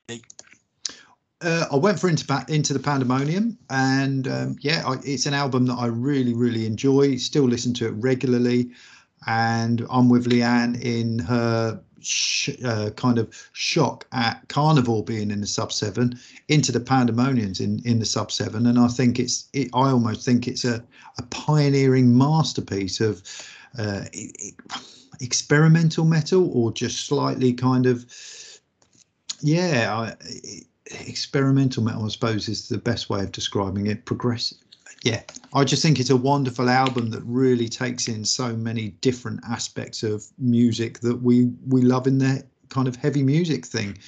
Anthrax spreading a disease is still a very very enjoyable thrash metal album but for me there's too much more so much more that i can really get my teeth into with into the pandemonium. So into you know into that i can't get into with um uh, spreading disease where were you where did you sit on this I, I think i know where you sat on this you were on the the side of anthrax weren't you Absolutely, yeah. Um, again, this was something that was um, coming up when I was stuck on the A3. I had listened to uh, Spreading the Disease in the morning, and I was driving home and I was listening to it, and I just thought, I'm, I'm getting rid of this. I can't, I can't poke up. I'm stuck in bloody traffic, and I'm listening to Celtic Fry. I can't do it. I've got to turn it off.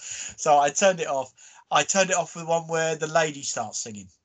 oh okay yeah And I just thought, no, that's enough. The decision has been made.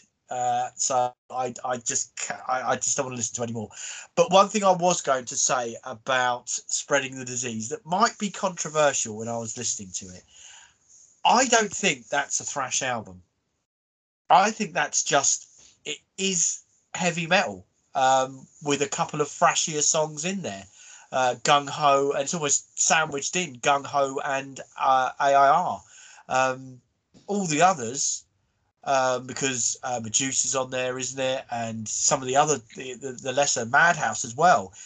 They're, they're like heavy metal and a good a a good heavy metal. They're very very good songs, but I still don't think they have that real thrash sound until Among the Living. They were still holding on to some of the fistful of metal stuff. Yeah, no, Uh, I, th- I think you're right. I, I, I, totally get that. However, I do think that Gung Ho kind of out trumps most thrash metal songs in its speed and its kind of intensity that kind of makes up for a lot more of the kind of just the the heavy metal that's on there.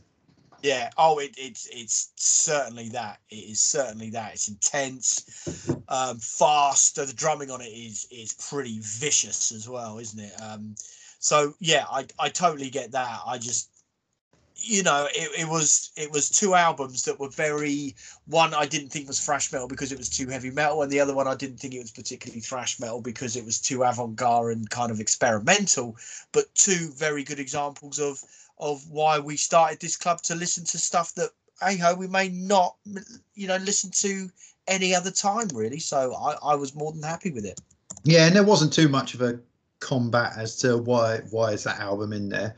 It's I, I think Frost's legacy almost warrants their place sometimes. And there's some hard hitting songs on there you know yeah. whilst whilst there is the the the, the stranger more kind of certainly classical and gothicy kind of sections in there. There's some really quite heavy stuff on there, and um, a couple of songs anyway, at least. And I can see why people don't quite get it, but when they do punch, the Frost can match, you know, most bands pound for pound for a for a few minutes at least. But I like I like that kind of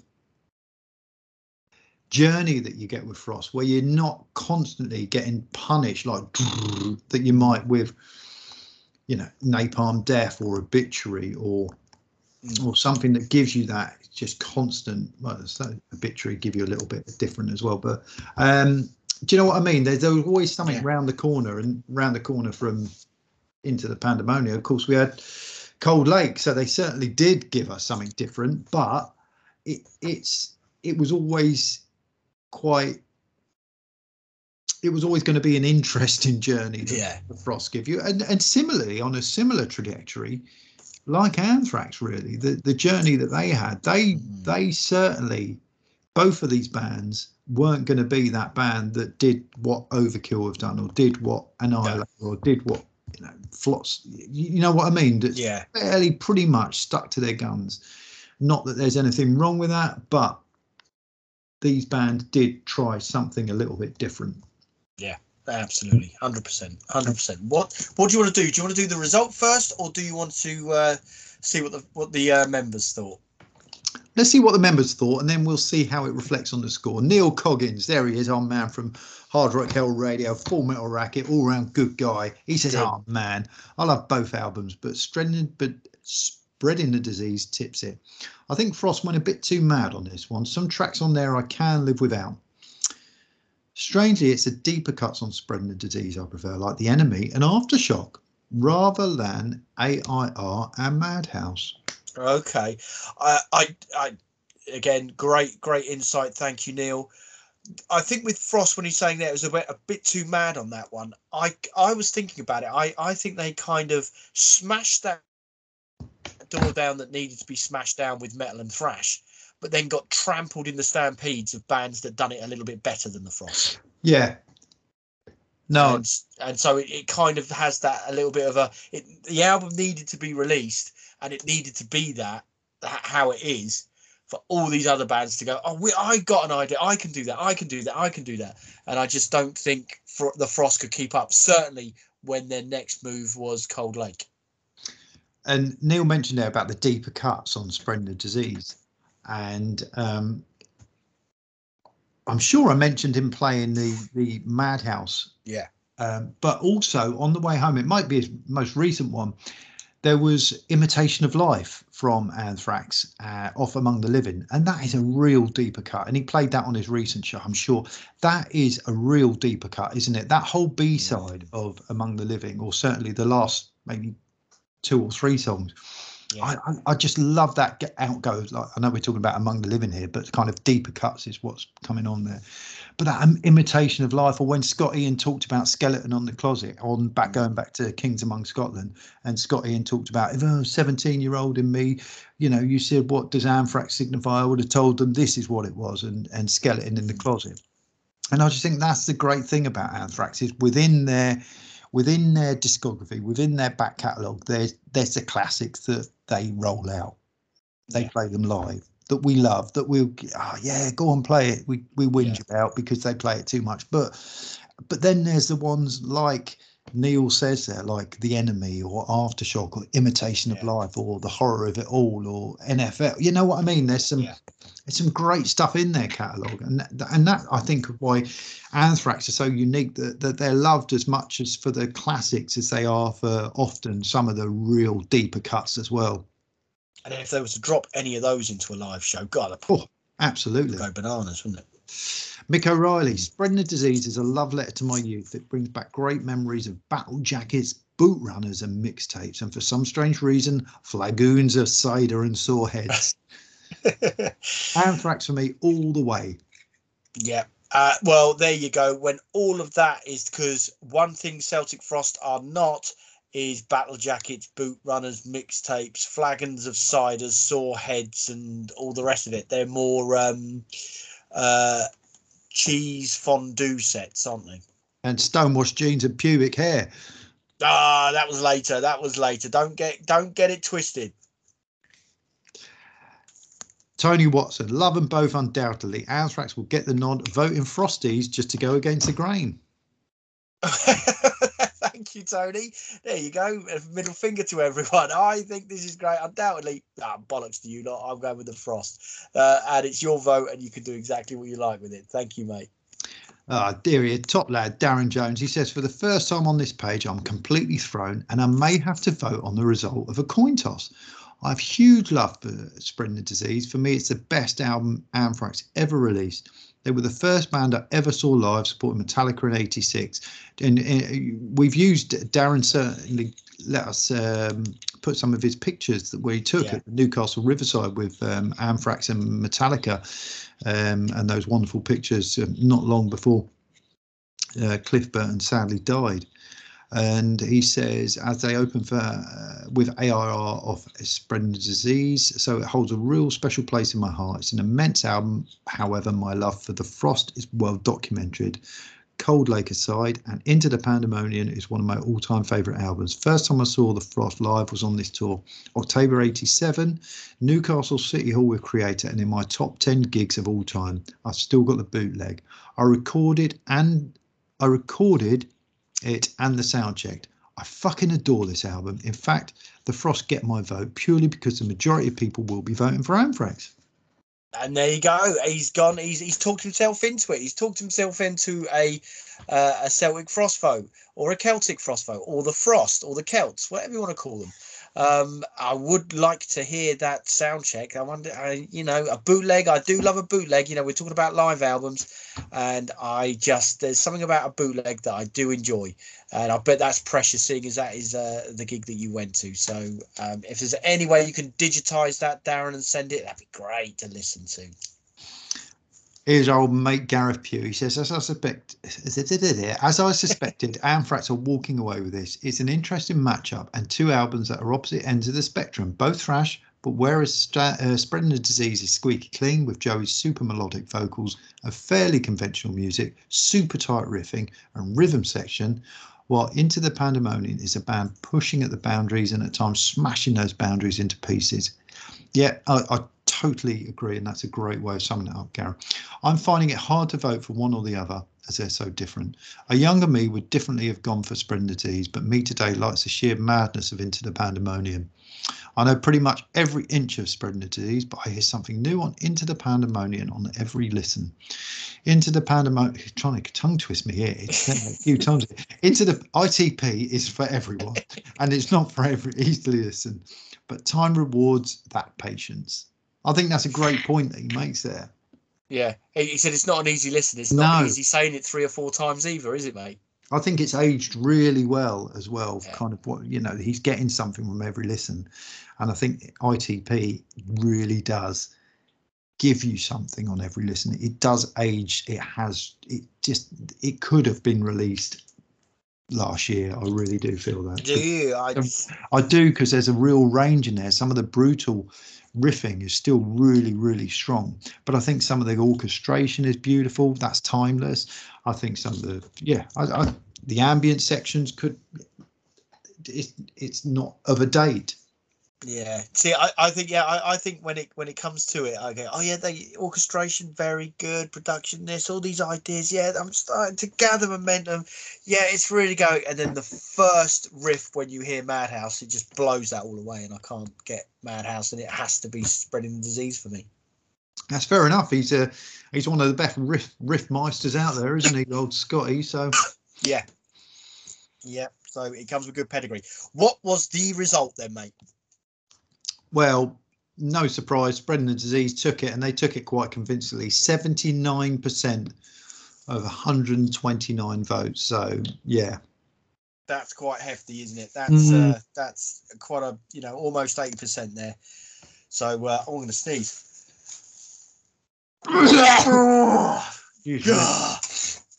Sorry, excuse me. So yeah, that is quite a uh, quite a hefty turnaround. So I'm just going to put Anthrax into the next round, and there they are. So well done, Anthrax. Unlucky Celtic Frost, but it was good to talk about you. I wonder if Celtic Frost going to qualify for next year's. What in the third place? I don't think they'd be even in the running, would they? Stonewashed jeans and pubic well, hair. You know, if someone puts well, Oh, I mean, that is the name we could call that. That's going to be the new name for the album. We won't say Cold, Cold Lake anymore. We'll call it Pubic Air and Stonewash. Yeah. Stonewash Pubic Hairs. But what I'm thinking is, you know, if someone qualifies it, if someone wants it qualified, it's got to go in. Yeah, I don't think they're in this club, though, are they, those people? well, you never know. You never know. So, um, but obviously, Anthrax uh, are going in, and obviously they'll be in the third round. But yeah, go on. Sorry, mate. I was just going to say, have we got an, another round of Pence and Plate coming up soon? No, uh, we have, but next this weekend is going to be another heat for so far so good so oh, what. So you, oh, go on then, random me up. Random you up, mate. Uh, let me see what it is. It is one to, uh, I think bizarrely, I think I'm. Oh no, yeah, one one to twenty one. One to twenty one. Okay, number twelve, Carl. Number twelve is suicidal tendencies join the army. Okay, previous album of the fortnight. Yes, it is. Well loved album, well into the Hall of Fame. Yes, it is true. So what's up again, again, not a not a straight down the middle thrash album. One that not. say not not more of a thrash album at all. Number twenty, Carl. Okay, uh, let me just work this out.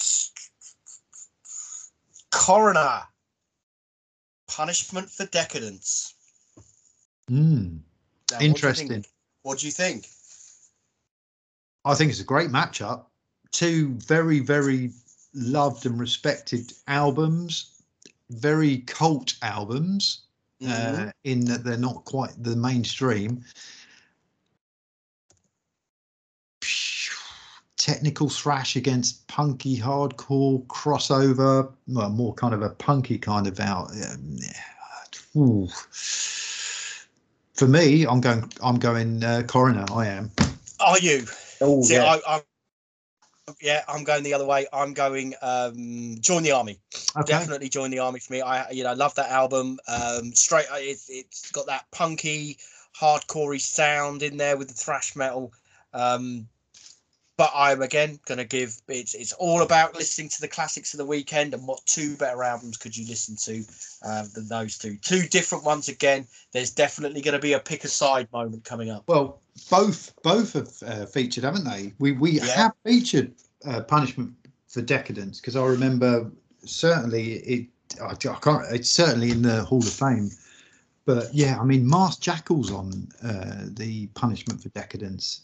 And um, that one Arc-Lite that's the is that the instrumental one that we do you remember there was one that was you've just got through Masked Jackal which is just a classic thrash metal song and then you've got Arc-Lite which is I'm sure it's Arc-Lite. It might not have been that one. There's definitely a, a an instrumental, almost like neo-classical kind of instrumental song comes on. You're like, what? What are they doing? But that's Coroner. They're technically an awesome thrash metal band, musically brilliant. Um, that were trying something a little bit different in their in their music. There, three of them as well. That's the thing. Coroner, three guys, awesome, yes. awesome stuff. let Uh, me see if they're in the. Um, so let me. Go. I'm sure it's in the Hall of Fame. It is. It is in position number twenty-one.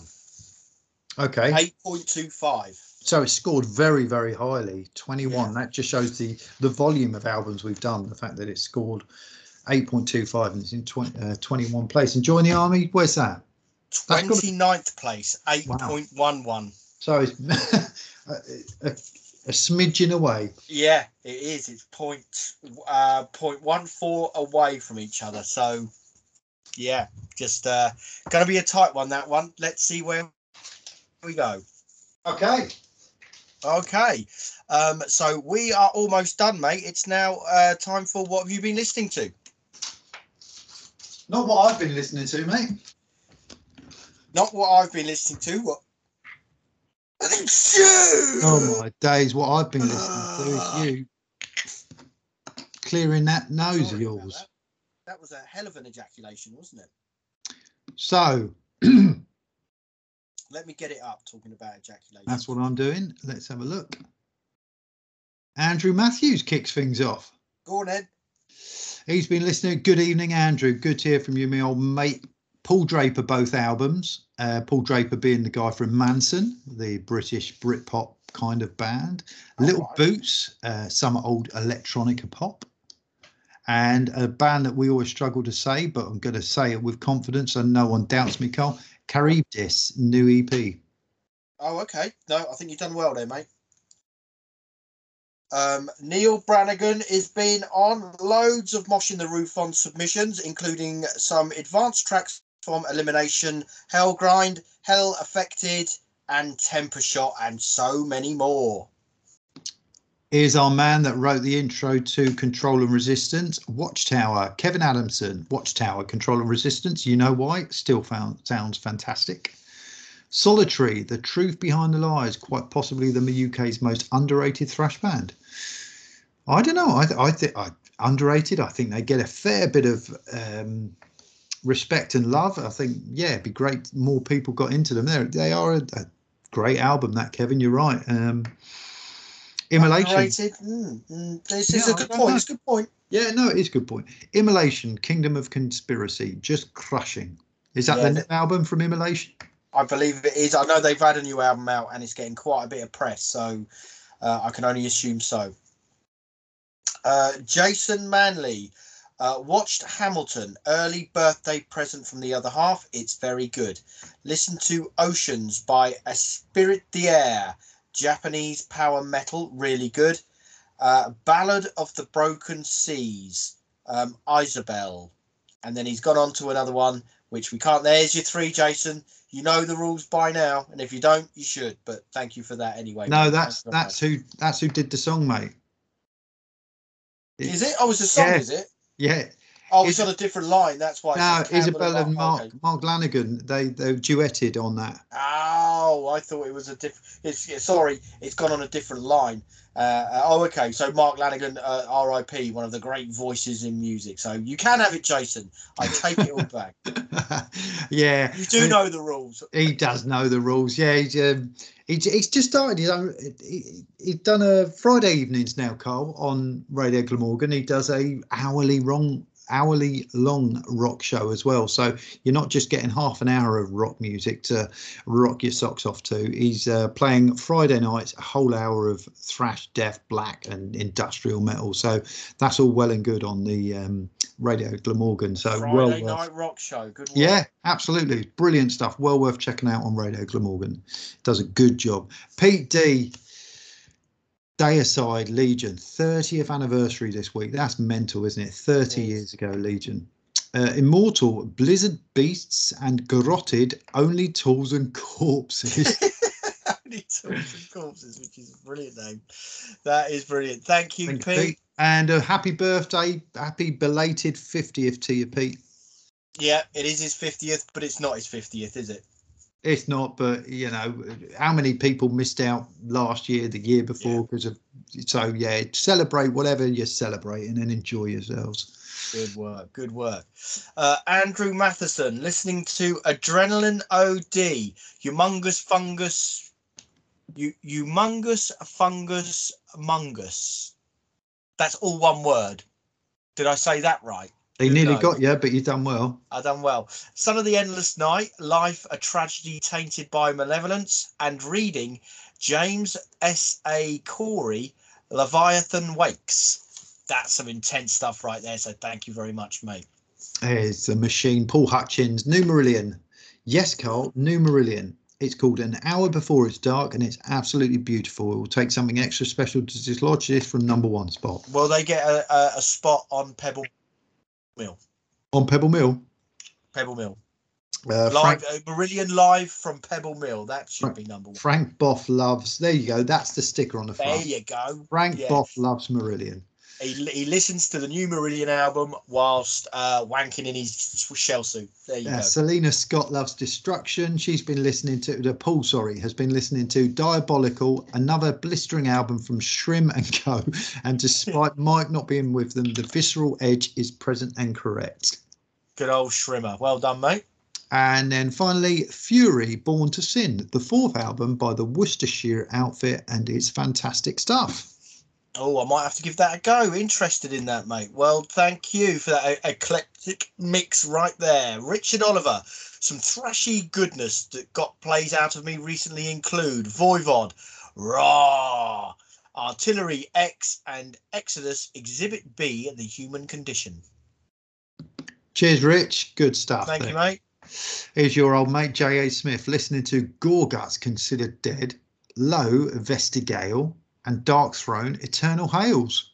Well, I'm surprised you didn't bump into him at the record store because he's down that way, and he surely would have been at that Guildford record store, mate. Well, if was it that? was, it was a crock of shit, mate. Oh, you didn't get anything.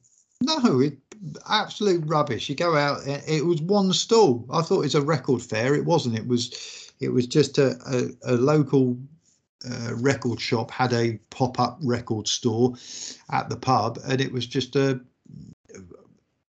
I don't know, 10 crates of records to go through. And um, Okay. th- what they had there wasn't shit. It was just, it was shit that I was expecting a record fair. And, and I got a pop up kind of, um, A pop up store. Anything? Pop- Anything good? Anything worth grabbing away? Did you, did you take anything with you? Uh, I took my two girls with me and it was outdoors and it was freezing cold. And after about flicking through about five records, Daddy, it's really cold in here. Daddy, can we go? Daddy, you've got that one, and it was Iron Maiden Killers, and, and you know, and that was about the most metal record I did see in there was Iron Maiden Oh, killers. So uh, it was a lot of, you know, there was not a lot of great kind of underground metal stuff in there, but it's good that these shops are opening up in places where you can get to. But I thought it was going to be a record fair. It was one, you know, it was one little hut in in a pub beer garden. oh dear. Um, Frank Holby, uh, been playing Razorback catalogue. Um, a lot. Been a while since I indulged. Been spinning Being and Nothingness from Hexen, as I got it on limited edition vinyl this week. And as it's 36 year old today, the unbelievable, undeniably ageless classic King of Metal, Master of Puppets. That's a wonderful album. Of course, it is unfuckwithable. Corvo Etano, Instinct of Survival, Call of the Blue Distance. Agnosy, Trails of the uh, Traits of the Past. Now that that was all foreign to me there because So, yeah. You know they could. I don't know who they are those bands, but I, I'm, I'm I'll take a note and I'll I'll check them out. And then Creative Violent Revolution, great stuff, Corvo. No, brilliant. Nice little collection there. Um, Graham Meldrum, a bit of a dirty, crusty theme. Deviant Instinct, Guttural Beneath. Hellbastard, Heading for Eternal Darkness. And Avril Lavigne, Love Sucks. Just filthy stench core all round. I will not be taking a note of Avril Lavigne, Love Sucks with an X, edgy. Edgy, mate, edgy. Edgy. Someone's typing a comment. Oh, cool. Well, let's when we get down to the bottom, we'll we'll, we'll get to it. Why is there more there? Because I'm that's where I'm at. Oh, oh, is it? Yeah, I've got a shed load more. Oh, have you? Well, that's shows that I've not refresh, refresh. How do Uh, I refresh? Uh, just come off it and go back on it again. Okay. Uh, I'll go Lee Shep, listening to Holy Terror Mind Wars, Macabre Gloom, and Exhorder Slaughtering the Vatican. God, he's, a, he's a dirty bastard, isn't he? That Lee. There you go, there you go. You're gonna have to crack on again. Neil Bolton, the uh, all right, here, mate. Uh, the new wonderful Tuskar is at Maastricht. Oh, Um, Heavy Claw, Allosaurus, and Desert Storm, Horizontal for Life. Go on the Mighty Heavy Claw and that Tuskar album. Uh, yeah, it's right up Neil Street. Brilliant stuff. I did give that a spin in the week, actually. Yeah, real nice mix of kind of old classic Mastodon with a bit more of a progressive kind of classic metal feel as well. It's good stuff. Yeah. It was, it was quite stuttery and starty, though, wasn't it? Uh, yes, it was the album. It was from the initial kind of first couple of singles. You thought, "Wow, we're onto a real sludgy, heavy, doomy thing here." But the album itself, yes, it is a little bit like that. Yeah. Carry on, mate. Dylan Jones, Forlorn Hope, Red Coat EP, Half Man, Half Biscuit. All I want for Christmas is a uh, a Dukla Prague away kit and Wasp Last Command. Is there a song about a, a, a Prague away kit? Is it? Yeah, well, but an album no less from Half Man, Half Biscuit, which I always think are the best. Name. I wonder what that would look like a Half Man, Half Biscuit. But there you go. Don't take it so literal. It's probably deep and meaningful, and I've probably missed the point as I always do. Uh, David Fisher, new member. Hello, David. Nice to have you along. This week it's been mostly Death Angel. I've been mixed up today with some suicidal angels, years of aggression, and mortal sin. Uh, may Mayhemic Destruction album. Thank you very much, mate. Nice to have you aboard and a great mix there. Yeah, great stuff, David. Good to have you on board. Real nice mix there. A bit of Greek thrash metal and a bit of um, yes. bit of Australian thrash thrown in there as well. And uh, Stuart Jardine, Tankard for a Thousand Beers, Trouble, One for the Road, and Voivod Synchro Anarchy. Oh, something new, something borrowed there. That's good.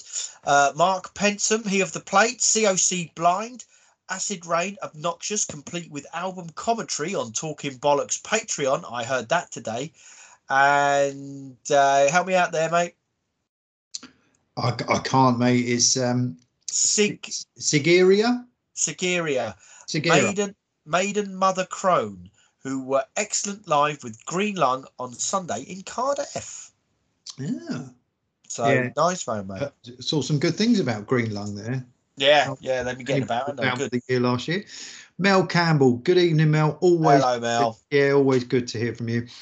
I've been trying to listen to as much stuff by Ignea as I can. They're a Ukrainian melodic death metal band, and though the music isn't totally my cup of tea, I like supporting them as the band are doing their best to update the outside world of everything happening over there. There's some Lush t-shirts and merch too. They can't post them yet, but you can support the band by buying them, and they're giving um, and they're giving to good causes. Oh, cool. I'll get the links down in the bottom then, um, then Mel, uh, in the comments, and uh, see how many people you might get might get a bit of business for them. So thank you for that, uh, Dean Hughes. Testament from the Legacy to Titans had them all on all day today whilst working. Body count, bloodlust, and sanctity. Road to bloodshed. And he has got a watch, but you've had your three. I He's think- definitely had his three. I think I think Dean may have included Sanctity to our Bloodstock playlist that we had a couple of years Oh, ago because okay. I certainly remember Blood Sanctity on there. And here's one, Mick, you'll be loving next year, next week's Yeah, um, this week. O'Reilly. Oh, absolutely! Coroner punishment for decadence. Yeah, tick him off as a vote for punishment. It's, it's 2 1 now, isn't it? Reanimator, Condemned to Eternity, and Holy Terror Mind Wars. It was an old school buzz this week. Yes, certainly was by those three, mate. Uh, Dan Squires, Danzig self titled, Municipal Waste, The Fatal Feast, and Helloween. Check this one out Pink Bubbles Go Aped. Damnedest thing, despite not hearing it for, well, since they played a snippet on the chart show rock chart in the 90s, I had Kids of the Century stuck in my head on Friday. Went to visit my sister and had a cheeky look at HMV, and there was Pink Bubbles on vinyl on sale. And uh, so there's your three, mate. Nice story about Pink Bubbles Go Ape. Oh, great stuff. Gareth Pugh, he's been listening to Ken Nardi, Trauma. Yeah, that's um, an album I want to reacquaint myself with because I really enjoyed what I heard. Overkill, Feel to Horoscope. Feel to Horoscope. Oh, Feel the Fire Feel, to Feel the Horoscope. Fire to Horoscope. So that's um, probably four or five in Four or five albums in there. sneaked it in. See, this is how you bend the rules, isn't it? If you're a wily uh, campaigner like Gareth, you can bend the rules in there slightly. See, I was reading that as Phil to Horoscope. What, what album's that? but yes, Feel the Fire, up to and including Horoscope, which Horoscope. One of the greatest thrash metal albums of the modern time. And then Magus, Megas, Human Error. Yeah, oh, very good. And even there, Kevin Adamson's putting in there sneaky. Sneaky. he knew what he was up to. They're, they're knew in what he- He was he knew what he was doing. Um, Jamie Kinghorn, new to me thrash, Hexen, State of Insurgency, Lazarus AD, The Onslaught, and Red Shark, Mars Recall. Hmm, very good. So Fury and Red Shark. Let's put them down. And yet again, defending his Mr. Solid award, George Nisbet, Massacre Resurgence, Death Angel Humanicide, and Death Leprosy. Just yet again, a solid all round performance. He's like the, I know you won't like this, Carl, Go Arsenal back floor. Oh, fucking hell. No, he's not. He's, well, boring. Dependable, solid, and you, you're just you're just getting pummeled. Basically, you try and get through that, you're getting pushed back because there is a solid wall of thrash, death, and classic metal that is saying no, fuck off. You're not getting through here. My three are going to stop you. Oh, okay. I don't know whether it is. You know, you you could either be loved or hated by. um Yeah, George uh, is probably a Tottenham fan, Yeah. yeah. Well, or no. a uh, Chelsea fan, well, or no, a West Ham fan. George could be a football fan, in which Or case you really upset him. Yeah, um, Sean Harkin, the new generation kill.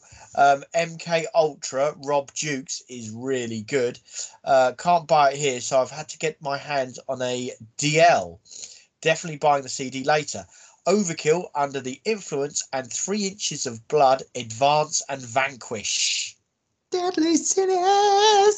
oh wow, that was a good blast there, mate. And that's all I have. Wonderful. but I thought there was a comment that went in. Uh, uh, let me just refresh, because I thought someone. Yes, I think someone did Uh, post. Chris, whilst- Chris G. Chris Chris G. Do you want to do it? Campbell. Yeah, lots of Mark Lanegan, R.I.P. We've not mentioned him because when we, yeah, we just haven't. Solo stuff, Queens of the Stone Age and Screaming Trees, uh, Blake Seven. They definitely don't make them like that anymore. Had a lot of nostalgic fun with cheapest Chips, 70s, 80s, BBC sci-fi series. Brilliant, mate. Yeah, I, I it's funny because Mark Lanegan, I only really knew Mark Lanegan from Screaming Trees, whilst I know that he had massive and ma- huge amounts of kind of collaborative work with other people, you know, the likes of Mad Season, the song on um, Yeah. the, the kind of Alice in Chains Pearl Jam album. Um, and he did the stuff with Queens of the Stone Age. But my kind of initial thing with Mark Lanegan was Screaming Trees, Sweet Oblivion for me, an absolutely wonderful album. Yeah. What a voice! What a great guy! Uh, I I really want to Hutch to do speed reading of uh, Mark Lanegan's autobiography because by all accounts he doesn't hold back on the guys there were two brothers in screaming trees and Yes. saw, yeah and he just he hates that time in screaming trees. He was still a drug dealer by all accounts still you know um, having to yeah. I, I say by all accounts this is from what i've read. It's not me claiming that mark lanegan was in drugs but he hates the the van what were they called? The van arthur brothers? Van Al- I don't know. Yeah. um yeah and um he didn't like uh didn't like how singles came out the kind of hollywood blockbuster way that they made the grunge scene be in in san francisco but i think in amongst everything that's kind of gone on what a great great voice that guy did have at one point um, Yeah. yeah wonderful wonderful voice and for me sweet oblivion is one of my favourite albums. Absolutely brilliant album, start to finish. Whilst I don't know the Screaming Trees discography um, at, at, all really. I think sweet oblivion it, it's funny really. You connect with some albums and and for me yeah it's just a brilliant album. And yeah sadly another one gone but what a legacy that he leaves and and how he touched many people's many people's hearts and and souls really. Great great voice. Yes haunting voice in, in some ways. I, I actually saw them in 92 and at reading festival. Um a cold and blowy sunday afternoon uh, f- following on the Melvins. So uh, that was Melvins, and then followed by Screaming Tree, followed by Beastie Boys and L7. So that was quite a grunge-tastic time. Yeah, no, that, certainly of that time, isn't it? yeah, but his voice did. You're, you're you're absolutely right. His voice really did kind of amongst all of those back, all of those artists that were on that day. Mm. He, he his was the voice of the day because he was the, the best singer out of all of them, really. Uh, Nick Cave, I mean, he's not really, he's more of a poet, isn't he? He just he does what he does. Yeah, he just does what he does. Yeah, you, could, you can't sort of he what a great voice he has, distinctive for sure. But um, you know, and Kurt Cobain, I mean, yes, a distinctive and voice of a generation. But could you say, oh, it's an absolutely haunting voice? Not for me. That that award goes to Mark. So, uh, yeah, it just it just very sad to hear but we won't leave on a on a bad note, will we, mate? Because it's almost time to say adieu. Yeah, absolutely. George has just phoned up and he says he's he's he's not an Arsenal fan. Oh, okay. So uh, can we not mention football? He's yeah. actually yeah. He actually supports the Saracens. yeah. he's, he's a big rugby, rugby, fan. A big rugby fan. That's fair enough. That's fair enough. Um, so um, thank you for everyone that's commented Thank you, everyone. We got some good stuff coming up in the club as we always have. We got, like I say, we got this rank and file that was in the uh, in the mix with Mr. Hutch. Uh, we've got a brand new year, 2013, to get you three out of. We've got the um, sixth round of uh, so far so good sophomore, and uh, we'll have another deepest cuts as well. A whole new world. hey, I just can't leave it, can I? You can't leave it. Can't leave it. Is that going to be your parting gift? Because we'll close it down now, mate. I think so. Yeah, I'm also going to check out that band that Mel mentioned there. Really, I think in yeah. light of everything that's going on, I'm going to give them some time. If uh, going back to whilst we do the sister podcast, Deepest Cuts, and we've had G on there, Gareth, we've had the yeah. Machine on there, and we've got Rich coming up next week. Then um, you know, it's always good to hear new music. Certainly, I'm, I'm, certainly enjoying some of the music that I've picked up on on those particular rounds of you know yeah. deepest cuts. But I think it's always good to get recommendations also from what people are listening to as well. And for me, certainly, the there was one inst, instant of sorrow or something um, someone mentioned on there that I took a note of, but also Mel uh, Mel Campbell mentioned there the Ukrainian band. I'm going to check yeah. out that because whilst melodic death metal isn't isn't particularly my thing, uh, if it's good and I, you know, I'm certainly not going to dislike decent melodic death metal. It, if it hits a hits a spot with me, I'll, I'll enjoy it and and a Ukrainian band that are trying to do their thing. Yeah, if I can if I can throw a few quid their way and you know, absolutely. And yeah, uh, yeah. yeah. Let's so yeah, yeah. Let's let's do it. Let's do it. Let's have a listen. Let's see what they go. Let's see what they got because uh, we all we you know at times like this it, it, just makes you just think doesn't it? And it's just outside you know it's just outside your window. That's what i think you know it's not too far away. Certainly in the world we live in now nothing's too far away. So um, yeah it's a, it's a tough one. Absolutely mate. You know we moved on from you know we've had some pretty dark times the past couple of years as everyone's been through all sorts of stuff. So you know and if me and you talking our absolute utter nonsense can yeah you know, be some little. Well, yeah. yeah, absolutely. And me sneezing down here is is just one of those things. Sorry, I got my sneezing fit right in the middle. I you know apologies about that, but this is all sort of stuff that gets thrown in ad lib as these things happen, don't they? And uh, Well, we- they we've adds a bit of flavour. We've had five requests from Chile actually um, on the email on the Thrash Metal Album Club Gmail. We have five requests from Chile for the sneezing one tonight. Actually, Carl. Oh, okay, okay. Well, be- there, you go. There you go. I've got to please, got to please the Chileans, mate. That's what I think. There you go. Right then, mate. Give me your last words. The whole new world